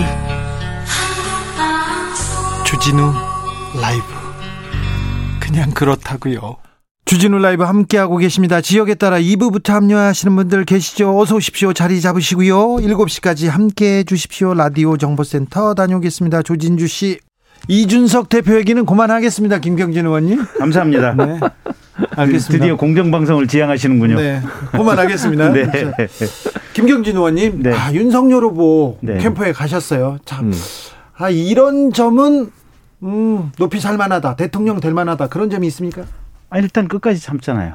참는다. 네, 음. 최선을 다해서 사람과 협의하고 또 의사를 이렇게 서로 간에 합의를 하기 위해서 정말 최선을 다하잖아요. 네. 김종인 비대위원장님 지금 느낌으로는 음. 이제 어려워진 것 같긴 하는데 모셔오려고 얼마나 열과성을 다했습니까? 네. 그 오늘 아까도 얘기했던 이준석 대표님하고 후보님하고도 계속해서 이렇게 대화를 하잖아요. 어떤 사람이든 간에 후보가 직접 대화하고 그분의 의견을 참고하고 이렇게 소통하려고 하는 거 이게 윤석열의 최고의 장점이고 매력인 것 같아요. 그렇습니까? 아, 그런데 아무튼 음. 많이 잡는 건 맞는 것 같아요. 옛날 같았으면 다 잡아가 이렇게 했는데. 아, 또 꼬치카를 이 편파 방송 하시네. 아니, 맞아. 아니, 동조를 해주셔야지, 동조를. 아, 예, 그렇습니까. 네, 네. 가까이 가서 그런 매력을 보셨다니까. 자. 음. 김건희 씨는 어떻게 됩니까? 물어봐야죠. 오셨으니까. 물어봐야지. 조금만 당연히 물어봐야지. 솔직히 저는 모르겠고요. 네. 다 이렇게 얘기해. 아니 그 그러니까 음. 지난번에는 이두화 변호사님이 아마 이제 김건희 씨하고 아마 그쪽 중간 역할을 했고 네. 음. 지금 아마 이제 12월 6일자로 아마 선대본이 출범 예정인데 네. 우리 최 누구 변호사입니까? 거기 저 김현장에 있다 오신 음. 부대변인 최지현 변호사님. 네. 아마 지금 내부적으로는 아마 최지현 변호사님이 아마 김건희 씨 그쪽 담당 업무를 하지 않을까 지금 담당 업무면 법적 업무를 지금 얘기해야 되니까 무슨 소리 하는 거야 지금 아니 그런 얘기가 몇 개 있잖아요 국민대 것도 있고 주가 조작도 있고 주가 조작은 네. 공소장이고 구속장이 그 구속된 사람들 구속영장에 김건희 김자도 안 나오고요 네. 그게 뭐 논문 부분은 국민대에서 어떻게 했는지는 그건 국민대에서 알아보세요. 알겠습니다. 그저 하나만 더 얘기합시다. 네. 아이 저 이재명 시장도 성남시장 시절에 거기 논문 표절했다고 스스로 자백까지 했잖아 보면. 아 예. 그 얘기는 왜 안 해? 아니 잘하셨어요. 어. 그 얘기를 하셔야죠. 아니 사회자가 해줘야지. 사회자가 그 사회자가 얘기를. 사회자가 얘기를 안 꺼냈다고 하는 것은 이게 편파 방송이라는 얘기지. 자 편파 방송 한 번만 더 얘기하면 옐로 카드입니다. 아 옐로 카드 주세요. 최지봉 교수님. 그러니까 김건희 씨 거는 네. 이재명 후보는 본인이 인정하고 또 다 하기까지 반납을 했어요. 김건희 씨는 아직 인정을 안 하고 계시고 물론 결과는 모르겠습니다. 그분이 정말 표절 했는지 안 했는지는 결과가 이제 국민대에서 조사해서 이 교육부로 넘겼지 않습니까? 네. 거기서 어떤 내용이 들어있는지 제가 알지 못하기 때문에 네. 또 이제 그 직인 어, 지도 교수들 직인이 들어가잖아요. 네. 거기 보면 심사위원들 그 직인의 진위 여부도 이제 확인했다고 했는데 어떤 내용이 있는지가 밝혀지면 이것도 네. 이제 여파가 클 거라고 보고 도이치 모터스 건도 김건희 씨 관련돼서 이제 수사가 될 거라고 저는 봐요. 자, 손준성 검사의 구속영장이 청구됐습니다. 음. 공수처에서 고발 사주 의혹 관련해서 어, 다시 재청구했는데요. 이 부분은 정치권에 어떤 영향을 미칠까요? 검사 출신인 김경진 의원님? 음, 일단 두고 봐야죠. 영장, 음. 그러니까 내일 영장 심사를 한다 그랬으니까 네. 내일 법, 법원에 이제 판사님들 결정이 어떻게 될 것인지 좀 지켜봐야 될 것 같고요. 예. 근데 지난번에 체포영장 청구했다가 기각됐고 네. 그러니까 무리해서 또 구속영장 청구했다가 기각됐고 그 과정에서 오죽했으면 대한변호사협회가 이런 식으로 인권 침해하는 수사는 세상에 처음 봤다라고 대한 변호사협회에서 성명까지 냈었고요. 그 다음에 이제 그 부분과 관련된 김웅 의원 압수수색과 관련해 가지고도 법원에서 지금 압수수색 김웅 의원 측이 제기한 압수수색 절차가 전부 불법이었다라고 한 준항고를 받아들였지 않습니까? 네. 그러니까 공수처가 일단 수사를 하는 거 이거 좋은데 지금까지 워낙 수사 절차나 과정이 인권 침해적이고 형사소송법 규정을 위반했다라고 하는 비판이 많기 때문에 공수처 좀 똑바로 좀 하세요. 최지봉 교수님. 네, 일단 이거는 이제 모르겠어요. 결과가 어떻게 나오냐 중요할 것 같고 만약에 구속영장이 정말 나오게 되면 이거는 윤석열 후보한테 상당히 큰 타격이 되죠. 왜냐하면 본인이 검찰총장을 수사정보기획관 가장 이제 측근이라고 하는 역할을 했었고 거기서 만들어진 여러 가지 서류들이 논란이 되고 있잖아요. 예를 들면 장모 관련해서도 여러 가지 정보를 수집해서 보고한 내용도 있고 또 지금 이거 그 고발 사주 건도 거기서 만들었는지 안 만들었는지 아직 모르지만 어쨌든 수사가 되고 있는 상황이고 이런 상황이다 보니까 이게 만약에 구속영장이 발부가 되면 어느 정도 어, 혐의가 인정됐다고 볼 수 있는 거잖아요. 그러면 윤석열 후보한테는 치명적인 역할을 아 그러니까 치명적인 피해를 줄 수 있는 그런 사안이라고 보여집니다. 치명적인 역할을 어떻게 음, 보세요? 치명적인 역할이 음. 있을 수가 없죠. 이게 그때 윤석열은 추미애가 추미애 장관께서 임명한 검찰 인사에 의해서 사실은 대검찰청에서 완전히 포위돼서 혼자 외롭게 있었던 상황이고 그래서 본인이 그런 지시를 할 수 있는 상황이나 맥락도 아니었고 특히 검찰이라고 하는 게 사건 수사를 자신들이 수사를 하고 싶으면 인지 수사를 할 권한이 있는데 굳이 추미애 법무부에 의해서 포위돼 있는데 야당발로 고소고발장을 내게 한다. 이건 상식에도 안 맞거든요. 그래서 윤석열 후보가 무슨 사주를 했을 것이다. 또는 윤석열 후보가 이 사건 수사에 따라서 타격을 입을 것이다. 말도 안 되는 얘기다라고 생각을 하고 있습니다. 윤석열 후보가 타격을 입지 않을 것이다. 하지만 손준성 검사가 만약에 그 한 일이 어, 법원에 의해서 유죄로 판단된다면 이건 좀 심각한 일이죠. 그렇죠. 네. 넘어가겠습니다. 답변이 아니 당연히 네. 그, 그, 공직자가 그런 일을 하면 안 되지. 그렇죠. 검사가 그런 일을 하면 아니, 근데 그게 나지. 아니 그게 제가 볼 음. 때는 이게 정말 희대의 미스터리인 게 검사 자체가 인지 수사권이 있어요. 내가 음. 범죄라고 생각을 하면 음. 고발장이 안 들어와도 검사 직권으로 수사를 할 수가 있는 거야. 네. 그렇잖아요. 네. 그런데 굳이 힘도 없는 이게 뭐 백석짜리 야당발 고, 고발장을 받아가지고 검사가 수사를 하려고 한다? 전혀 지금 앞뒤 맥락이 안 아니 근데 상황이에요. 김웅 의원이 준성이가 그렇게 시켰다고 얘기했잖아요 최초에. 그 그거는 김웅이 정신이 혼미해서 했을 수도 있고. 알겠 넘어가 지켜봅시다. 네, 네. 네? 지켜보시죠. 네, 네. 곽상도 의원의 영장 실질 심사가 음. 오늘 있었습니다. 음. 어, 만약에 이 곽상도 영, 곽상도 전 의원은 어, 뇌물 혐의는 아니지만 음. 굉장히 좀 부도덕하게 부도덕하다고 밖에 보일 수가 보, 보, 보, 보 여집니다. 예. 그러니까 알선 수재잖아요. 그러니까 네. 지금 현재 혐의는 뇌물이 아니라 하나은행이 컨소시엄, 그러니까 하천대유가 하나은행하고 컨소시엄 하려다가 틀어지니까 그거 좀 잘 되게 해달라고 하나은행에 압력을 넣고 그 하나은행이 그걸 받아가지고 예, 그러니까 그 뭐야 어, 요청을 받아들여서 화천대유와 컨소시엄 이루어서 대장 사업에 뛰어들었다는 거 아닙니까? 그 과정에서 곽상도 전 의원이 역할을 했다는 게 지금 검찰의 판단이에요. 그래서 네. 이제 어, 기소를 한 거고 이런 상황이라고 하면 이게 만약 사실이라고 하면 이거는 부도덕한 행위죠. 본인이 어쨌든 권력을 갖고 있는 사람이 또 친분을 갖고 있는 사람이 은행에 압력을 넣어서 은행에서 이, 어, 이 사람의 말을 듣고 그걸 해줬고 그걸 대갚아주기 위해서 아들한테 50억을 줬다. 물론 그건 사실관계는 아직 확인이 안 된 겁니다만 만약에 그게 이제 구속영장이 발부가 된다고 하면 그것도 어느 정도 확인이 되는 거잖아요. 그건 정말 부도덕하게 비판받아 마땅한 일이죠. 네. 아니, 당연한 말씀이고요. 그래서 저는 이번에 검찰이 철저히 수사했기를 바라고 네. 철저히 수사해서 구속영장이 발부됐으면 좋겠어요. 음. 뭐 이건 뭐 그런 거고 네. 또 박영수 특검도 마찬가지고 또 머니투데이 홍모 회장님도 마찬가지고 속칭 50억 50억 클럽이 클럽이라고 하는 이 파리떼 여기 붙어서 돈 받은 사람들이 있으면 다 이게 엄벌에 처했으면 좋겠고 예.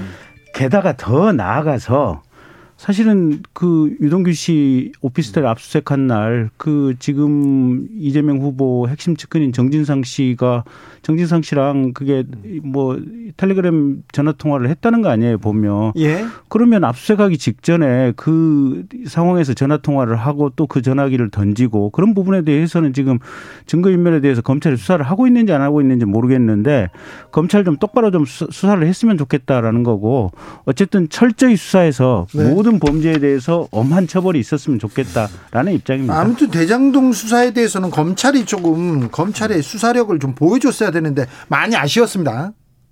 그죠? 아, 그럴 수밖에 없지.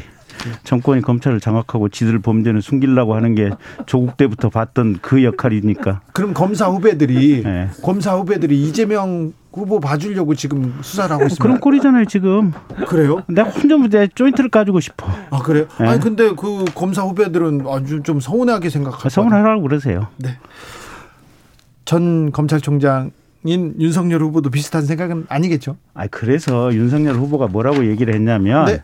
나는 검찰 수사에 대해서 대통령이 되면 아예 관여도 않고 보고도 안 받겠다라고 얘기를 했어요. 아, 그 정신을 지금 문재인 대통령도 그렇고 민주당도 그렇고 현재 검찰에 있는 후배들도 좀 제발 새기기 바랍니다. 이슈 티키타카 여기서 마무리하겠습니다. 최진봉, 김경진, 김경진, 최진봉 두 분 감사합니다. 감사합니다. 정치 피로. 사건 사고로 인한 피로, 고달픈 일상에서 오는 피로. 오늘 시사하셨습니까? 경험해 보세요. 들은 날과 안 들은 날의 차이. 여러분의 피로를 날려줄 저녁 한 끼 시사. 추진우 라이브.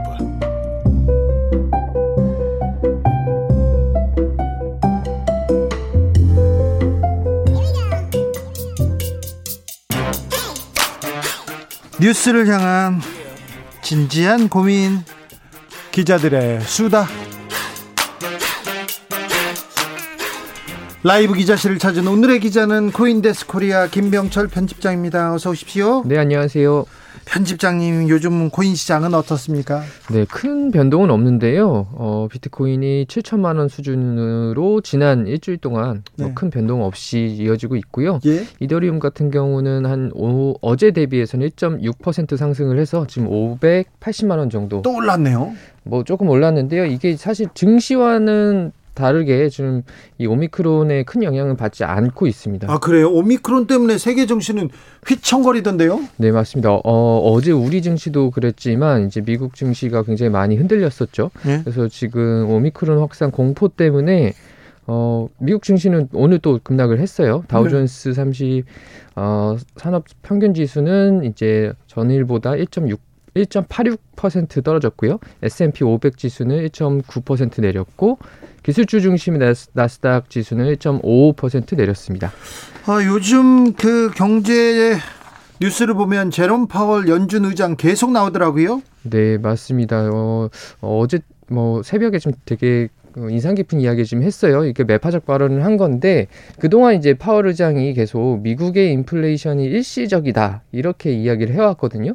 근데 이제 어제 이제 상원에 가서는 이 입장을 철회를 했습니다. 뭐라고 했는데요? 네, 이 의장은 이제 그 일시적이라는 단어를 버리고 우리가 무엇을 말한지 더 명확하게 설명할 때라고 이야기를 했는데 그러니까 그럼 인플레이션 계속 온다, 물가 오른다 이런 얘기인가요? 네, 맞습니다. 그러니까 일시적인 인플레이션이라고 이야기했는데 어, 지금 다시 보니까 아니다. 이, 이 인플레이션은 꽤 심각하니까 여기에 대해 대응을 해야 된다라는 얘기고 그 말은 결국 테이퍼링 빨리 하고 금리 인상도 필요하다라는 굉장히 좀센 발언이 나와가지고 덕분에 이제 미국 증시가 좀 하락을 했습니다. 네, 미국의 물가 상승률이 뭐 몇십 년 만에 최고치다 했는데 더 오를 가능성이 있겠네요. 네. 그 연준이 이제 목표로 하고 있는 물가 지수가 이제 2%거든요. 네. 근데 이제 최근에는 미국 물가 상승률이 이제 그 2%에서 뭐 두 배에서 세 배를 웃도는 상황이에요. 그러니까 지금 미국에서는 돈풀기를 계속 하고 있으니까 어 화폐 가격은 가치는 떨어지고 이제 반대로 이제 물가는 좀 오르는 상황인 거죠. 미국에서 뉴욕에서도 그렇고 LA에서도 그렇고 식당에서 지금 어, 밥값이 20%씩 올랐대요. 음. 스테이크 값 30% 오른 가게도 많고, 네, 야, 네. 그집 있잖아. 우리 갔던 집. 그 집이 그렇게 올랐더라 이렇게 얘기하는데 지금 물가 미국 물가 이렇게 올라갑니까? 네 그런 것 같습니다. 지금 뭐 미국만 사실 오르는 건 아니고 한국이나 뭐 세계 전 전 세계가 좀 물가는 계속 오르고 있는 것 같아요. 자 미국도 그러면 금리를 올리고 한국 한국도 올리고 그럴 가능성이 있습니까? 네, 어 미국 같은 경우는 지금 이제 한국은행이 먼저 지난주에 기준금리를 올렸죠. 예? 그러니까 미국보다는 사실은 먼저 움직여야 그래야 이제 한국에 있는 자금이 미국으로 빨려 들어가지 않기 때문에 선제적으로 좀 올린 건데요. 어, 연 0.75%에서 1%로 올렸고요. 그래서 0.25% 포인트가 인상이 된 거죠. 그래서 오미크론 근데 이제 오미크론이 발생을 막 했잖아요. 네. 그래서 뭐 일본에서는 이제 국경도 셧다운하고 그러면서 약간 한국은행이 금리 인상을 좀 성급했던 거 아니냐 뭐 이런 이야기도 좀 나오는데 사실 이거는 오미크론이 그렇죠. 국내에서 확산이 되느냐 그거에 따라서 이제 하는 결정에 대한 평가가 좀 달라질 것 같습니다. 기준 금리가 0.25% 오르면 은행에서 대출 이자는 막 1%씩 올라요. 네, 대출 이자 아무래도 오르겠죠. 네? 이게 돈 빌리는 비용이 좀 이거 커... 너무한 것 같아요. 은행은 돈도 많이 벌면서 네. 아니 기준 금리가 이만큼 올랐으면 적당히 올려야 될 거 아니에요. 네. 가서 뭐... 좀 뭐라고 좀 해주세요. 아, 여기서 뭐라고 좀 할까요? 네. 아니면 네. 은행 앞에 가서 1인 시 하세요. 네. 피켓 들고. 네. 네. 삭발하셔도 괜찮습니다. 알겠습니다. 네. 그안 그래도 이제 뭐 이런 문제들이 계속 좀 제기가 되고 있는데 그 한국경제연구원이 기준금리 인상으로 이제 가구당 이자 부담액이 연간 149만 원 증가할 거라고 추정을 했습니다. 와, 많이 오르네요. 네, 그래서 이제 아무래도 기준금리가 오르면 은행들이 대출 금리도 올릴 것으로 예상이 되기 때문에 그런 거고요. 그리고 어 이 문제에 대해서 금융당국이 좀그 문제 제기를 하고 있어요. 그래서 은행들한테 눈치를 좀 줬고, 그러니까 은행들이 예적금 금리도 같이 올렸습니다. 아 그래요? 네, 바로 바로 올려가지고 상당 보통은 대출 금리를 먼저 올리고, 네. 예적금 금리는 늦게 올리죠. 네, 늦게 올리거든요. 네. 근데 이번에는 뭐 바로 기준금리 올린 당일날 올린 은행도 있고, 그래서 예적금 금리도 좀 올라가긴 했습니다. 알겠습니다. 정부 이건 잘했습니다. 아. 고령층 빈곤 계속 이렇게 따라다니는데 일하는 고령층이 계속 늘고 있다면서요? 네, 맞습니다. 이게 좀 슬픈 소식인데요. 우리나라가 이 경제협력개발기구 OECD죠. 이 회원국 중에서 한국이 이제 1위 하는 게 몇 개 있잖아요. 네. 어, 좀 유명한데 그 중에서 이제 어, 노인 빈곤율이 세계 1위인 건 꽤 유명하고요. 예. 음, 그런데 노인 고용률이 처음으로 세계 1위를 했어요. 아이고. 네, 이 고용률은 인구를 대비 인구 대비 취업자 수 비율을 말하는 건데요. 이제 은퇴를 하지 못하고 65세 이후에도 계속 일해야 되는 상황인 거죠. 그렇죠. 좋은 일자리라기보다는 은퇴를 하지 못하고 계속 돈을 벌어야 되는 좀 그 가혹한 현실을 얘기하는 거죠. 네, 일할 수 있는 건 참 좋은데 일할 수밖에 없어서 일해야 되는 거는 굉장히 슬픈 이야기잖아요. 네. 이제 수치 좀 보면 2020년, 그러니까 지난해 기준으로 한국의 65세 이상 인구 고용률이 34%였어요. 이게 이제 역대 최고였는데 이제 만년 1위였던 아이슬란드가 31%거든요. 이걸 제치고 이제 사상 처음으로 한국이 1위를 차지한 건데. 네. 네, 세명 중 한 명은 은퇴도 못하고 일을 해야 되는군요. 네, 맞습니다. 그래서 OECD 38개국 회원국의 평균이 14.7%인데 한국은 이제 34%니까 거의 평균의 두 배를 훌쩍 넘는 고용률인 거죠. 네, 이거 걱정입니다. 인구 고령화는 앞으로 계속 계속해서 심화될 텐데요. 네. 이 왜 이렇게 고용률이 높은가를 보면은 사실 다른 통계에 저희가 해, 해법이 있어요. 해법이 아니죠. 그러니까 힌트가 있는데 바로 이제 그 노인 빈곤율입니다. 이것도 이제 OECD 1위인데요. 우리가 예, 예. 어, 2018년 한국의 65세 이상 인구의 상대 빈곤율이 43%. 이 회원, 그 OECD 회원국 평균이 16%거든요. 네. 그러니까 한 3배 정도 저희가 더 높은 거고, 한국 노인의 40% 이상의 소득이 이제 평균 중위 소득의 절반에도 못 미치는 가난에 지금 시달리고 있다. 이런 얘기가 좀 나옵니다. 네. 노인 빈곤은 각종 사회 문제로 이어지기도 합니다. 네, 맞습니다. 그 결국은 또 빈곤이 자살로 이어지는데요. 우리나라 노인 자살률이 인구 10만 명당 46.6명으로 이것도 OECD 1위예요. 우리가 부끄럽게 자살률 쪽에서는 계속 1등을 달리고 있습니다. 네, 이게 회원국 평균의 자산 노인 자살률이 17.2%니까 우리나라 노인 자산율이 거의 한 세배 세배더 세 배 높네요. 네, 네. 그래서 2위랑도 격차가 거의 너무 크네요. 뭐, 예, 한 10명 정도 나거든요. 10만 네. 명당 10명 정도 차이가 나서 사실은 이 대선 앞두고 있잖아요. 네. 대선 후보들이 어, 이 앞으로 계속 이제 노령화는 더 커질 테니까 네. 이 문제에 대한 좀 답을 내놔야 될 것 같습니다. 그렇습니까? 노인들을 위한 나라는 없다고 하는데 우리 노인들은 노후 준비가 안 돼 있는 분들이 많아요. 자식들 뒷바라지하고 자식들 뭐 해주고 다 내주고 그러다가 정작 본인들은 가난하게 살아야 되는 분들이 많아서 이 부분에 대해서도 정치인들이 좀 답을 냈으면 좋겠습니다. 네, 맞습니다. 한 교수님께서 슬픔이다. 몸이 늙어도 일을 해야 먹고 산다는 현실. 그러니까요. 1호님, 노인 빈곤, 빈곤 노동 1위고 노인 대책은 없고요. 젊은 MZ를 위한 정책만 남발하는 건 아닌지 안타깝습니다. 아, 지금은 청년 청년만 하지 노인 얘기는 안 하고 있네요. 그러네요. 조금 주제에서 밀려난 것 같기도 합니다만 네. 어, 조금 분발해 주십시오. 정치인들 말입니다. 8319님께서는 코로나 발생 숫자 매일 발표하는데요. 국민 1인당 빚도 좀 매일 발표해 주면 안 될까요? 빚이 너무 많아요. 증가하고 있어요. 얘기합니다. 걱정입니다. 이런 부분에 대해서도 좀 해답을 내야 될 텐데. 네, 이게 좀 이슈가 돼야 될 것 같습니다. 네, 기자들의 수다 김병철 편집장과 함께했습니다. 감사합니다. 감사합니다. 8319님께서요. 아닙니다. 교통정보센터 다녀올게요. 이현 씨.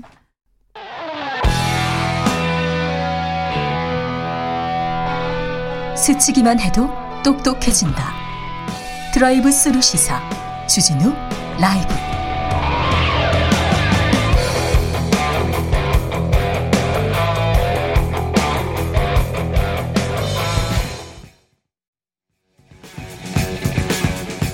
전직 청와대 정무수석 둘이 뭉쳤다 여당 야당 수석 크로스 김재원의 원 강기정의 기 원기옥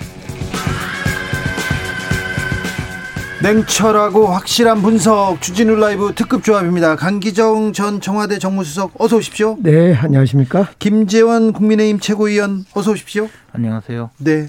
김재원 최고위원님 고생이 많으시죠? 아, 요즘은 그냥 저도 전화기 끄고 도망가고 싶어요. 어디 지방으로 부산으로? 부산 한번 가자고요. 아니 저 방송 출연을 약속을 해놓고 네. 나가서 할 말이 좀 힘들어서. 그러니까요. 왜 누가 이렇게 김재원 최고위원 고생시켜요? 아니 근데 하여튼 전화기 끄고 도망가고 싶어요. 네, 알겠습니다. 맨날 강기정 수석한테 혼나는 것도 힘들고. 네. 놀림 당하는 마음대로 안 되죠 지금. 놀림 당하는 것도 네. 힘들고. 네. 근데 왜 그렇게 가셨을까요? 저도 알고 싶어요. 알겠습니다. 아니 근데 장재원 의원 사무실은 왜 갔을까요? 아니 저 권성동 의원이 네. 권성동 사무총장이 예. 이제 그 우리 이준석 대표님의 그 노원구 예 만나러 갔잖아요 사무실에 상계동 사무실에 찾아갔잖아요. 네. 없는데 예. 그러니까 담내로 가지 않았을까요? 아, 담내로. 네. 그래서 그 실제로 우리 이준석 대표께서 어 그 이준석 대표 측에서 장재현 의원 지역구 그 사무실의 직원들 격려도 할 겸 해서 찾아갔다고 어 아주 그 말씀하셨는데 네. 그 내용이 상당히 그 가슴에 와닿더라고요. 참 따뜻한 마음씨가. 따뜻한 마음씨. 그래서 네. 언제 오신대요? 아직은 뭐 그에 대해서는 우리가 알 수 없는데 그러나 뭐 올해 어, 걸리지는 않을 겁니다. 그렇죠. 지금 대통령 선거가 100일도 안 남았는데 대표가 이렇게 이런 경우는 못 봤습니다. 지금 그 우리 이준석 대표가 복심 비서실장인 장재원 의원한테 간 거 아닙니까? 권선동 지금 현 한때 비서실장이었고 지금 사무총장이 김종인 문제를 윤석열 사이에 잘 못 푸니까 아 이준석 아 실세는 저기에 있구나 그래서 복심 비서실장 장재원 사무실로 가서 지금 무력시를 한데 근데 재밌는 것이 이준석 대표가 뭐총 들고 총 들고 간 것도 아닌데 무슨 무력시입니까? 꽁꽁 숨질 않아요. 그냥 나 잡아봐라 하고 다니는 거예요. 나 어디 간다. SNS에 올리고 예. 사진도 공개하고 부산으로 갔다 또 순천으로 갔다 그러면서 이 그런 걸로 보면 완전히 뭐 대표직을 사퇴하거나 그냥 쪽낼 생각은 없고 계속 나를 잡으면 내가 갈 생각이 있다. 잡을래 안 잡을래 했는데 문제는 윤석열 후보가 잡을 생각이 현재까지는 없어요. 제가 볼 때는 이준석 대표가 엄청 화가 나 있는데 지금 삼진 아웃제에 걸려 있는 거 아닙니까 윤석열 후보가 입당할 때 이준석 패싱을 했고 두 번째로는 선대위 구성할 때 이수정 입당시킨 것도 반대인데 했고 또 김종인 보다 김병준을 먼저 선택했고 선대위 구성할 때 또 패싱을 했고 이번이 이제 그건 뭐 차고였는지 어쩐지 모르지만은 선거 일정도 이준석 패싱 당하고 이러면서 세 번 지금 패싱 당하면서 이준석 대표 입장에서 윤석열에게 삼진 아웃 경고를 한 겁니다, 이건. 그래서 이준석 대표가 이제 무력 시위를 나서는 거죠. 근데 무력 시위를 어디로 갈까 생각하다 보니까 권선동 총장은 이미 검증이 됐고 김종인 이 저 못 세워준 거 보면 그래서 실세 복심 비서실장인 장재원 사무실로 간 거죠. 맞습니까? 음. 소설? 땡. 땡. 뭐가 잘못됐어요? 우선 뭐 입당 때는 워낙 오래된 이야기니까 그렇다 네. 치고 네. 그 이수정 교수를 저 공동선대위원장으로 그 임명한 것은 우리 이제 그 국민의힘 당헌 당규에 따르면 선거대책기구의 장, 예, 후보가. 또, 예, 선거대책기구의 장 또는 어, 선거대책위원장, 공동선거대책위원장, 본부장 등 선거대책기구의 그 저 본부장이나 위원장은 그 대통령 후보가 최고회의의 의견을 어, 최고회의와 협의하여 임명한다 이렇게 돼 있어요. 네. 그 임명권자 자체가 대통령 후보예요. 예. 그렇죠. 그리고 또 하나는 이수정 교수는 사실은 이미 우리 당에서 지난 총선 때부터 활동해 오던 분이거든요. 지난 재보궐선거 때도 했고요. 그 전에 네. 총선 때부터 네. 활동했었죠. 활동해 오시던 당내 인사예요. 네. 그러니까 당내 인사에게 그 공동선대위원장을 임명하면서 그것도 이제 이준석 대표가 하필이면 그 직전에 또 반대라고 아마 그 무렵에 어, 협의를 했으니까 알았지 않겠습니까? 그래서 예. 반대라고 하, 했는데 그러나 이제 후보 입장에서는 지금 이제 20대 여성, 30대 여성 주로 이제 젊은 여성들과의 교감을 음, 그 교감의 정도를 높이는 데는 그 이 이수정 교수님이 그동안 많은 역할을 했고 특히 이제 어 최근에는 또 그 흉악 범죄가 많이 있었잖아요. 예. 그런 데 대해서도 많은 통찰력을 제시해 주신 분이라서 어 오랫동안 당에서 활동해 오신 분에 대해서 선거 대책위원장으로 임명하는 것이었기 때문에 그것을 또 이준석 대표의 의사 좀 반대되는 이준석 대표가 반대 의사를 했으니 발표했으니 그것을 또 사전에 설명을 했고 최고회의 석상에서도 이준석 대표는 내가 반대한다는 의사는 있었다고 좀 그그 그 정리해 달라 그리고 뭐 임명하는 데는 어 그 막지 않겠다 뭐 그런 정도의 입장이었거든요. 네. 그래서 전부 협의를 다 하고 임명을 했기 때문에 그 자체를 가지고 지금 패싱이라고 이야기할 상황은 저는 아닌 것 같아요. 근데 이준, 자체가 이준석 대표가 이준석 패싱이란 단어를 사용하고 이렇게 잠적하셨어요. 근데 그러면 아니요 패싱이라는 단어를 사용했다는 거는 언론인들이죠. 아니 본인도 그 얘기를 했습니다. 아니 그러니까 근데 그리고 그 다음에 이야기한 그 그저 일정 문제 그 일정 문제는 제가 듣기로는 수요일 날 오늘 그 동행하는 일정이었고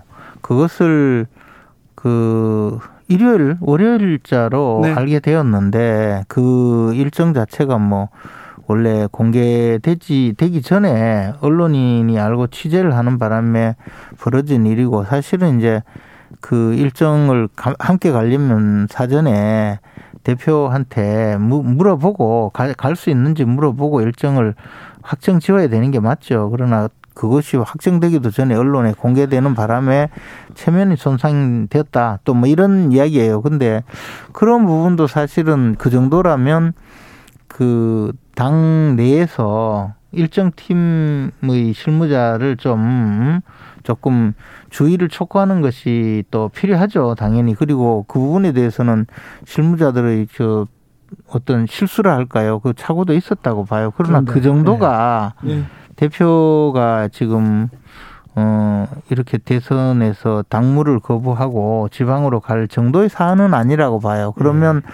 뭔가 그 외의 다른 사정이 있다면 그것을 어, 좀 알아보고, 바, 좀 바로잡는 것은 필요할지 몰라도 지금 말씀하신 그 정도 사안을 가지고 이거 당무를 이렇게 더군다나 뭐. 다른 평, 사정이 뭐지요? 평시도 아니고 대통령 선거를 앞두고 그렇죠. 있는데, 그죠? 네. 그건 좀 특이한 상황. 다른 사정이 뭐 있습니까? 그래서 저도 이제 대표님께 한번 여쭤봐야죠. 뭐 제가 볼 때는 근데 김종인 편이었잖아요. 이준석 대표가. 또 이수정에 대해서도 뭐 김채고 의원님 말씀 들으면 다 구구절절 이해가 되는 부분도 있는데 어떻든 비전 없는 윤석열 후보가 청년이라든가 변화 이런 걸 선택하기보다도 삼김을 선택했잖아요. 김한길, 김종현, 김종인, 뭐 김병준.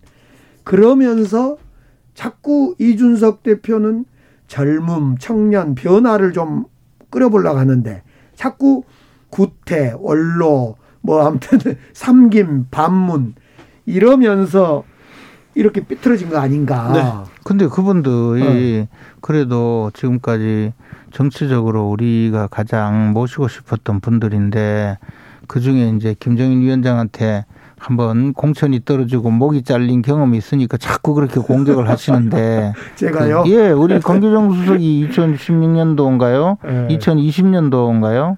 선거 때 16년도 16년도 네. 16년에 학살당 다 학살당했죠. 그 민주당 그 비대위원장 하시던 김종인 위원장이 돌아서 시범 케이스로 네. 첫 번째 짝두를 가져와서 목을 친 첫 번째 인사가 바로 강기정 수석이었죠. 그 덕분에 제가 나이테도 생기고 아픔도 있고 많이 컸어요. 그 덕분에 정무수석도 됐잖아요. 0448님께서 김재원 의원님 힘내세요. 주진우 라이브 들으면서 의원님 팬 됐습니다. 김재원 의원님 파이팅 합니다. 근데 정말 너무 힘이 없어. 힘이 없어요. 그러니까요. 자, 여기 그러면요. 여기 하나 물어볼게요. 김재원 최고위원님. 윤석열 후보의 정치력은 문제가 있습니까? 아니면 괜찮습니까? 저는 저 이번 사태를 해결하는 방식이 어 역시 윤석열답게 해결했으면 하는 마음이에요. 예. 어 어떻게? 그래서 그거는 잘 모르겠는데 윤석열이 이 문제를 해결하는 모습을 어, 좀 잘 보여줬으면 좋겠어요. 네. 그리고 저는 사실 이제 김종인 위원장이 어, 우리 지금 선대위 총괄 선대위원장으로 오셨으면 하는 바람이 간절하고 또 그렇게 오실 거라고 확신이 있어요. 그리고 최근까지 그 찾아뵙기도 하고 네. 그래서 그렇기 때문에 뭐 그런 음 면에서는 전혀 의심할 바가 없는데 네. 이준석 네. 대표의 그 지금 문제는 좀 더 윤석열 후보가 그동안에 국민들의 그 신뢰를 얻었던 방식대로 좀 잘 해결했으면 하는 바람이에요. 윤석열 정치를 보면 당을 완전히 무시한 무당파적 어떤 속성이에요. 당 대표의 자존심은 좀 세워줬어야지요. 이 방송 중에도 네. 내가 빨리 메모해서 후보자 비방죄로 고발을 하든지 무슨 수를 내야 되지. 그 무당이 아니에요. 여긴 무당파. 여기서 무당은 아니, 아니 그게 아니고 어쨌든 저 당을 사실 사실과 다르게 계속 그 윤석열 비난만 하고 있으니 아니 아니 이거를 제가 일단 고발장 써놓고 고발장을 쓰지 말아주시고 네. 그러지 마세요. 당을 무시하는 무 당파 무시하고 무 아니 그러니까 제가 무당파 무당파. 무당파 라는 말이 그거는 저 뭐 알고 있어요. 근데 지금 윤석열 음. 후보는 지금 당의 후보로서 음. 당의 중심에 서서 일하고 있는데 당을 아니, 당의 무시한다. 중심에 있으면 그래도 물론 후보 중심의 선대이지만은 당 대표 이준석 대표를 이렇게 자존심을 상하게 한다거나 당 대표가요 뭐라고 하면 우리 민주당 같은 경우는 옳은 이야기든 틀린 이야기든 당 대표가 예를 들면 과거에 저 사례 보면 문재인 후보일 때. 뭐, 저. 문재인 후보일 때. 이재명 후보 뽑히니까 이재명의 민주당이라 그러고 이재명 후보 조금 비판한다고 당원 게시판도 내려버리더만. 아, 완전히 입을 꼬매버리더만 그 당은. 그래 놓고 뭐 자꾸. 문재인 후보가 강기정 상황실장을 추천을 했더니 추미애 당 대표가 안 돼. 내 사람 할 거야. 그래서 다른 사람을 추천할 때 후보는 수용했어요. 그러니까 이준석 대표가 이수정 씨가 아무리 어떻게 하더라도 그러니까 김종인 대표가 그때는 문재인 후보였죠. 그렇죠. 문재인 후보는 그런 분이에요. 제가 보니까 네, 받아들이고 그 저 로버트도 어, 개 로버트도 이렇게 조용히 하는 저 점잖은 분인데 지금 이재명 후보는 어, 그거 필요 없잖아요. 패대기 치고 지금 당원 게시판도 음, 뭐 잠궈버리고 이제 입 다물어 하고 이재명의 민주당이다. 왜 쓸데없는 소리 하냐고. 윤석열 살아났습니다. 네. 윤석열 후보가 너무 당을 좀 이렇게 무시하는 무당파다는 아니 우리는 그렇지 않아요. 사실은 윤석열 후보의 정치력이란 것이 자기의 최대 경쟁자인 홍준표 후보도 못 끌어들이고 홍준표가 밖에서 오는 김종인도 못 끌어들이면 안팎으로 지금 다 실패한 거예요. 아니 홍준표 후보께서 어. 지금 얼마나 돕고 있는지 아시잖아요. 아니 안팎으로 실패한 이재명 이재명 후보를 뭐라 했습니까? 윤석열 후보는 전혀 어? 살인자 집안에 포악한 사람은 대통령 되면 안 된다 그랬잖아요. 자, 3123님께서 이 대표 행보는 손자병법 32개 공성계입니다. 철저히 비워둠으로써 정, 경쟁자를 두렵게 해라. 성을 비워둬 가지고 지금 주도권을 확보하기엔 수입니다. 이렇게 36개는 아니고요. 네. 0068님께서는 대선 후보면 단가요? 헐. 이준석이 남 아무리 나이가 어려도 당 대표는 당 대표인데 무시 당하면 나라도 열받죠 이렇게 얘기합니다. 6169님 이준석도 사람인데 머리 식히고 어디 좀 충전하고 가야지 않겠습니까? 얘기합니다. 진형규님 이준석 대표 찾는 방송 좀 그만 좀 하십시다 이렇게 얘기하는데 후보가 충청도에 가고 후보가 뭘 해도 지금 확실히 그러니까. 언론은 언론은 이준석을 따라가고 그러니까 거잖아요. 이게 뭐 저 그 영화 봤는데 주연 배우를 20억 주고 캐스팅해서 영화 저 만들었는데, 만들었는데 조연이 그냥 다 휘젓고 다닌 음, 조연이 빛나는 어. 영화가 많이 있어요. 많이 조혜진 씨도 그렇고 유혜진 유혜진, 유혜진 씨도 네. 그렇고 네. 이준석 씨가 조연 역할을 톡톡히 하고 대단히 흥미롭게 하고 있어요. 그래서 오늘 2016년도 총선 네. 때도 원래 네. 민주당이 망할 뻔했는데 네. 1번 타자로 목이 잘린 우리 강기정 수석 때문에 그 당이 뭔가 쇄신한다 이래가지고 많이 얻었거든요. 그때 그러고 보니까 그때 네. 조연이 맞네. 네, 그때 뭐 빛났어. 그, 네, 잘리진 않았고요. 목이 잘리진 않았고요. 그리고 근데 그때 김무성 전 대표의 옥새 들고 나르사 그, 이 그것도 사실은 주연이 바뀌었죠. 그때 그렇죠. 그때, 그때 주연은 누구였습니까? 아니 그러니까 옥새 들고 나르샤 뭐 네, 어? 도장 들고 따르샤도 있었고 네. 그다음에 저 민주당에서는 넘버원 1번 타자 강기정, 2번 타자 이해찬, 3번 타자 문희상, 4번 타자 아 2, 2번 타자가 정청래였나요? 아무튼 아무튼 그, 이해찬 또는 정청래. 그거 그그 그, 그, 그 당은 네. 이제 목을 치는 걸로 어. 떴고 그 당은 나르는 걸로 도장 들고 튀다가 다 끝나고 그렇죠. 근데 그때 그때 아무튼 야당이 야당의 압승을 그 당시는 여당이었죠. 그때는 예. 여당이었죠. 예, 여당이었죠. 그러다 망했어요. 네, 그랬지 않습니까? 부산 한 번 갔다가 망했어요. 이번에도 부산 갔지 않습니까? 이번도 망할 그래서 곧바로 또 순천으로 갔기 때문에 괜찮아요. 괜찮습니까? 네. 부산에 계속 있었으면 괜찮은 아니 그때는 부산에 가서 또 영도다리에서 탁 이렇게 네. 서 있고 인증샷 찍었잖아요. 거기다가 또 그 저 우리 당의 홍보 본부장께서 예. 그것을 무대 도장 들고 나르샤 원대 도장 들고 따르샤 하면서 네. 무슨 뭐 용비어 청가식으로 또 네. 했다가 어 크게 그것도 동영상으로 만들어서 네. 뿌리는 바람에 뮤직비디오를 만들었었잖아요 예. 그때 거의 저 저거 있잖아요 스스로 목을 치면서 네. 어 구렁텅이로 알겠습니다. 몸을 묶고 아니 목 좀 그만 치세요 김재원 최고위원님 오늘 오늘 왜 그러세요? 가야 된거 아니에요 순천으로 가든지 이준석 대표 설득해야지 최고위원 1등 최고위원이 어제 그저께 안 그래도 네. 우리 저 최고위원들한테 그 전부 최고위원들이 모여서 이준석 대표님을 찾으러 네. 상계동 자택으로 좀 가라는 저 부탁이 있었어요. 그래서 제가 불과 그저께 어제 계속 또 김종인 위원장님 댁을 어 심해 다녀왔는데 네. 내가 무슨 집집마다 찾아다니는 하루 좀 쉬고 김채고 의원님은 늘 아무튼 뒤따라서 네. 사람 설득하러 찾으러 참 마음이 좋은 근데 사람이요. 우리 김정인 위원장님 네. 댁에 갈 때 제가 어 3만 원짜리 와인을 들고 가서 네. 갖다 놓으면 그 집에 와인이 딱 몇 병 있어요. 보면 비싼 비싸고 좋은 와인들이 있더라고. 네. 그래 한 10만 원짜리를 마시고 와요. 그러니까 네. 남는 장사를. 아, 그렇습니까? 네. 그럼 그것까지는 몰랐네. 저 이준석 대표한테는 뭘 들고 가, 찾으러 가지요? 간다면? 뭐 하여튼 어디 뭐 계시, 계시면 좋은데. 가방은 메고 가야 되고 백팩은 메고 네. 순천 갔다니까 아마 제 측은 부산에서 순천이면 다음은 군산 어디쯤 올라올 것 같아요. 그쪽 전북 쪽으로 한번 음, 미리 가서 진을 어, 치고 있어야 되겠네. 그물을 쳐놓고 네. 체포를 해야지. 자, 조혜성님께서 영화 보러 극장 갔는데 영화 보고 팝콘 맛이 더 기, 영화보다는 팝콘 맛이 더 기억에 남는 그런 거 말하, 말하는 거죠. 김재원 최고한테 얘기하는 거 같고요. 근데 지금 상황은 이제 그, 그 주연은 멋있고 좋은데 조연이 워낙 인상 깊게 네. 지금 시끌벅적하게 하면 조연의 눈이 가죠. 조연이 조연한테 눈이 갔습니다. 114님 이준석 대표는 입이 무기입니다. 입보다 지금 발이 무기로 지금 김재원 최고위원을 따돌리고 있는 것 같습니다. 3013님 김재원 최고위원님한테 하시는 말씀인 것 같은데 웃는 게 웃는 게 아니네요. 자, 이 문제는 자, 이번 파동은 어떻게 마무리가 될까요? 수습하셔야 될 거 아니에요. 근데 저 뭐 지금도 보면 이준석 대표께서 당무를 어, 게을리하지 않고 지시를 하고 있다고 스 스로 알리고 있잖아요. 그러면 뭐 불과 어, 얼마 되지 않아서 복귀하시리라고 어, 봅니다. 제가 좀 아는데요. 집에서 가출하잖아요. 그럼 들어갈 때 엄마한테 뭐라고 하지?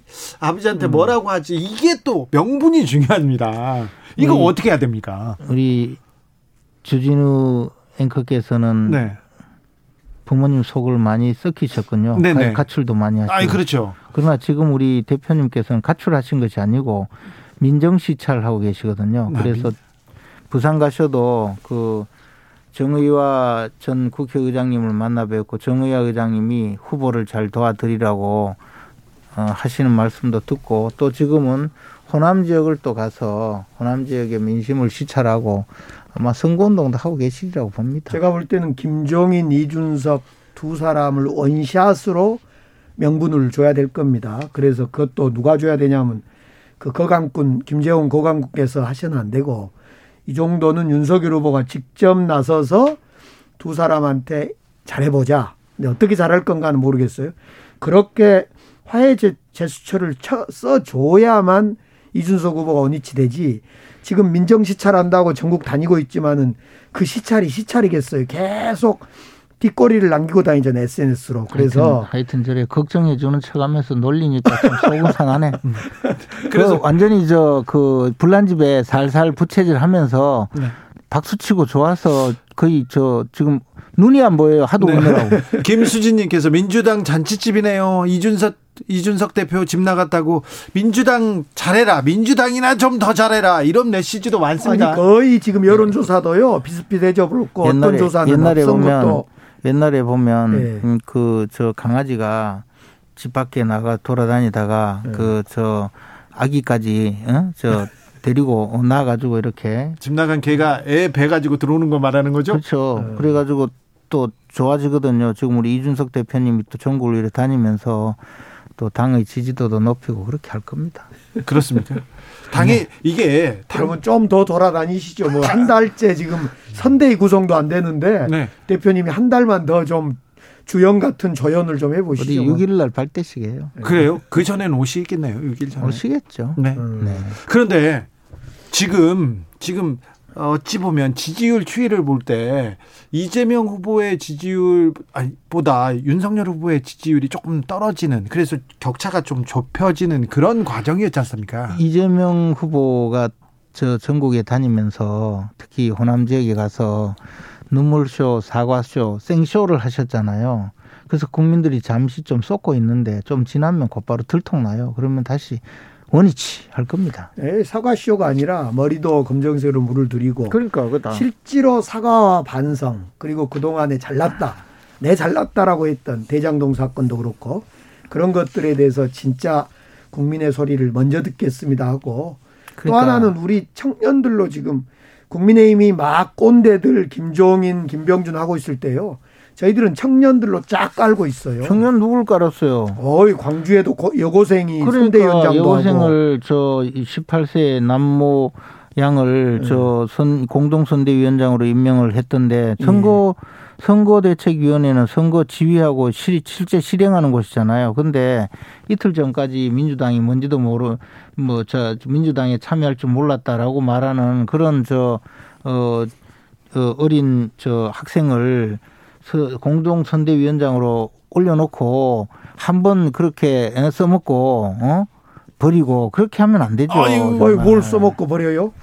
젊은 과거에 젊은 청년들을 젊은 청년이라고 해놓고 티슈처럼 그냥 한 장 날리고 에이. 네. 날리고 그래가지고 선거 운동에 아, 그저. 우리 우리 저 이재명 후보자님의 나쁜 이미지를 어떻게든 좀 탈색해 보려고 전부 그런 식으로 하잖아요. 그야말로 이번에 이번에 또 저 임명하신 그, 그 조동현 조동현 위원장 상임 공동 선대위원장이잖아요. 네.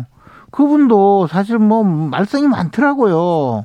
그리고 저는 그분이 경력을 쭉 보니까 우주 뭐 작전 그런데 우주하고는 아무 관계가 없는 분인데 우주를 또 검명하고 또 제가 딱 한 가지 걱정되는 거는요.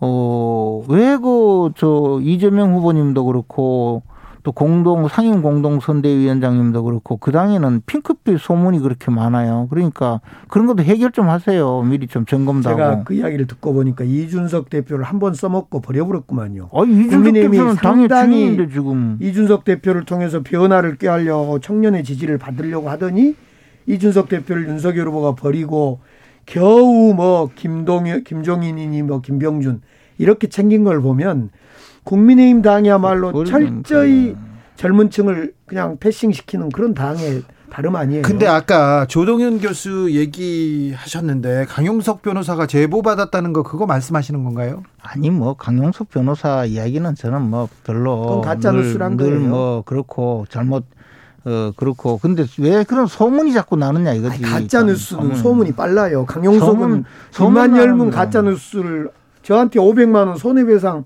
항소심에서 진 사람 아니까 강용석 변호사. 하여튼 저그 네. 그리고 우주 뭐 저 저 우주전 뭐 그러는데 경력 한번 보셨어요? 우주하고는 아무 관계 없어요. 9660님께서 김재현 대표님 오늘 목소리가 힘이 없어 보이는데 힘 없어요 실제로. 네, 그러니까 듣기 좋습니다. 나지막하니 오히려 이 톤도 좋아합니다.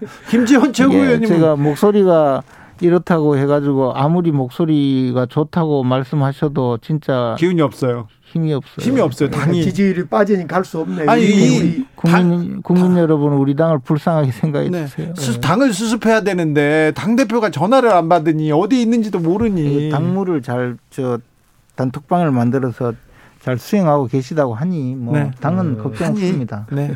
알겠습니다. 9570님께서 정권 교체를 위해서는 제발 윤 후보님 당 대표를 무시해서 갈등을 일으키는 행동은 그만해 주세요. 이렇게 얘기하시는데 이거는 당 대표를 무시한 적이 없고요. 또 갈등을 해소하는 것은 물론 당연히 어, 윤석열 후보자가 할 일이고 또 그것을 통해서 우리 당이 더 굳건해지리라고 믿습니다. 네. 김종인 김, 김 김종인 비대위원장 그 총괄 선대위원장으로 세우냐 마냐 이 갈등을 해소하는 모습을 보니까 윤석열 후보는 갈등 해결 능력자가 아닌 거예요. 그걸 뭐 해결할 능력이 해결되는지 안 되는지 어떻게 알고요? 좀 있어 예. 보세요, 딱. 금방 해결됩니까, 김재현 최고위원님? 어 이런 문제는 네. 금방 해결하겠다고 막 달려들면 오히려 잘 안 되는 수가 음, 있어요. 선거 끝나고 약간의 됩니다, 정확하게. 약간의 시간을 선거 끝나고 너무 좋아하신다. 그래도 에, 예, 시간을 가져야 되는데 지금 시간이 그냥 그렇게 지금 급한 대선이 100일도 안 남았으니까 그래요. 곧 해결될 겁니다. 네. 자리를 그렇게 오래 비우진 않겠죠? 아, 그럼요. 네. 그리고 우리 이준석 대표님도 그 자신이 맡은 소임에 대해서는 뭐 철저하게 해결하려는 그런 열정을 가진 분이기 때문에 장기간 이렇게 되지는 않으리라고 봅니다. 김종인, 이준석 두 분을 원샷으로 뭔가를 윤석열 후보가 내놓으면 해결될 거라고 보여져요. 네, 원기옥 여기서 마치겠습니다. 김재원, 강기정, 강기정, 김재원 두 분 오늘도 감사했습니다. 네, 힘들어요. 네. 힘좀 내주세요. 오늘도 수고하고 지친 자들이여 여기로 오라.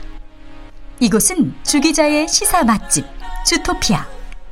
주진우 라이브.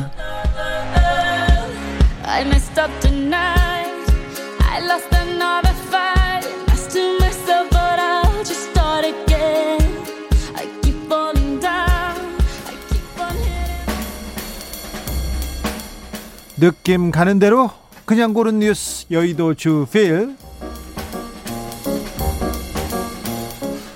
법정 예절 어디까지 팔짱 다리꼬기가 법정에 존엄을 해치나 한겨레 기사입니다. 재판 받으러 가면요. 다리 꼬지 마세요. 저기 휴대전화 만지지 마세요. 지금 팔짱 끼지 마세요. 이런 소리 많이 듣습니다. 법정 경위한테 지적받는 건데요.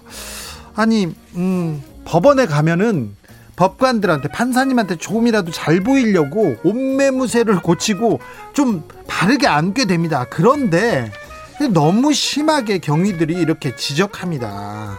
그렇다고 해서 이게 경위들이 큰 잘못을 한 것처럼 지적한다고 해서 이 법정의 권위가 세, 세워지는 것도 아니지 않습니까? 법정의 권위는 판결 내용과 절차의 진실성을 통해서 자연스럽게, 자연스럽게 확보되는데 너무 법원은 너무 늦게 전 근대적으로 권위적으로 운영되고 있지 않나 그런 지적 있습니다.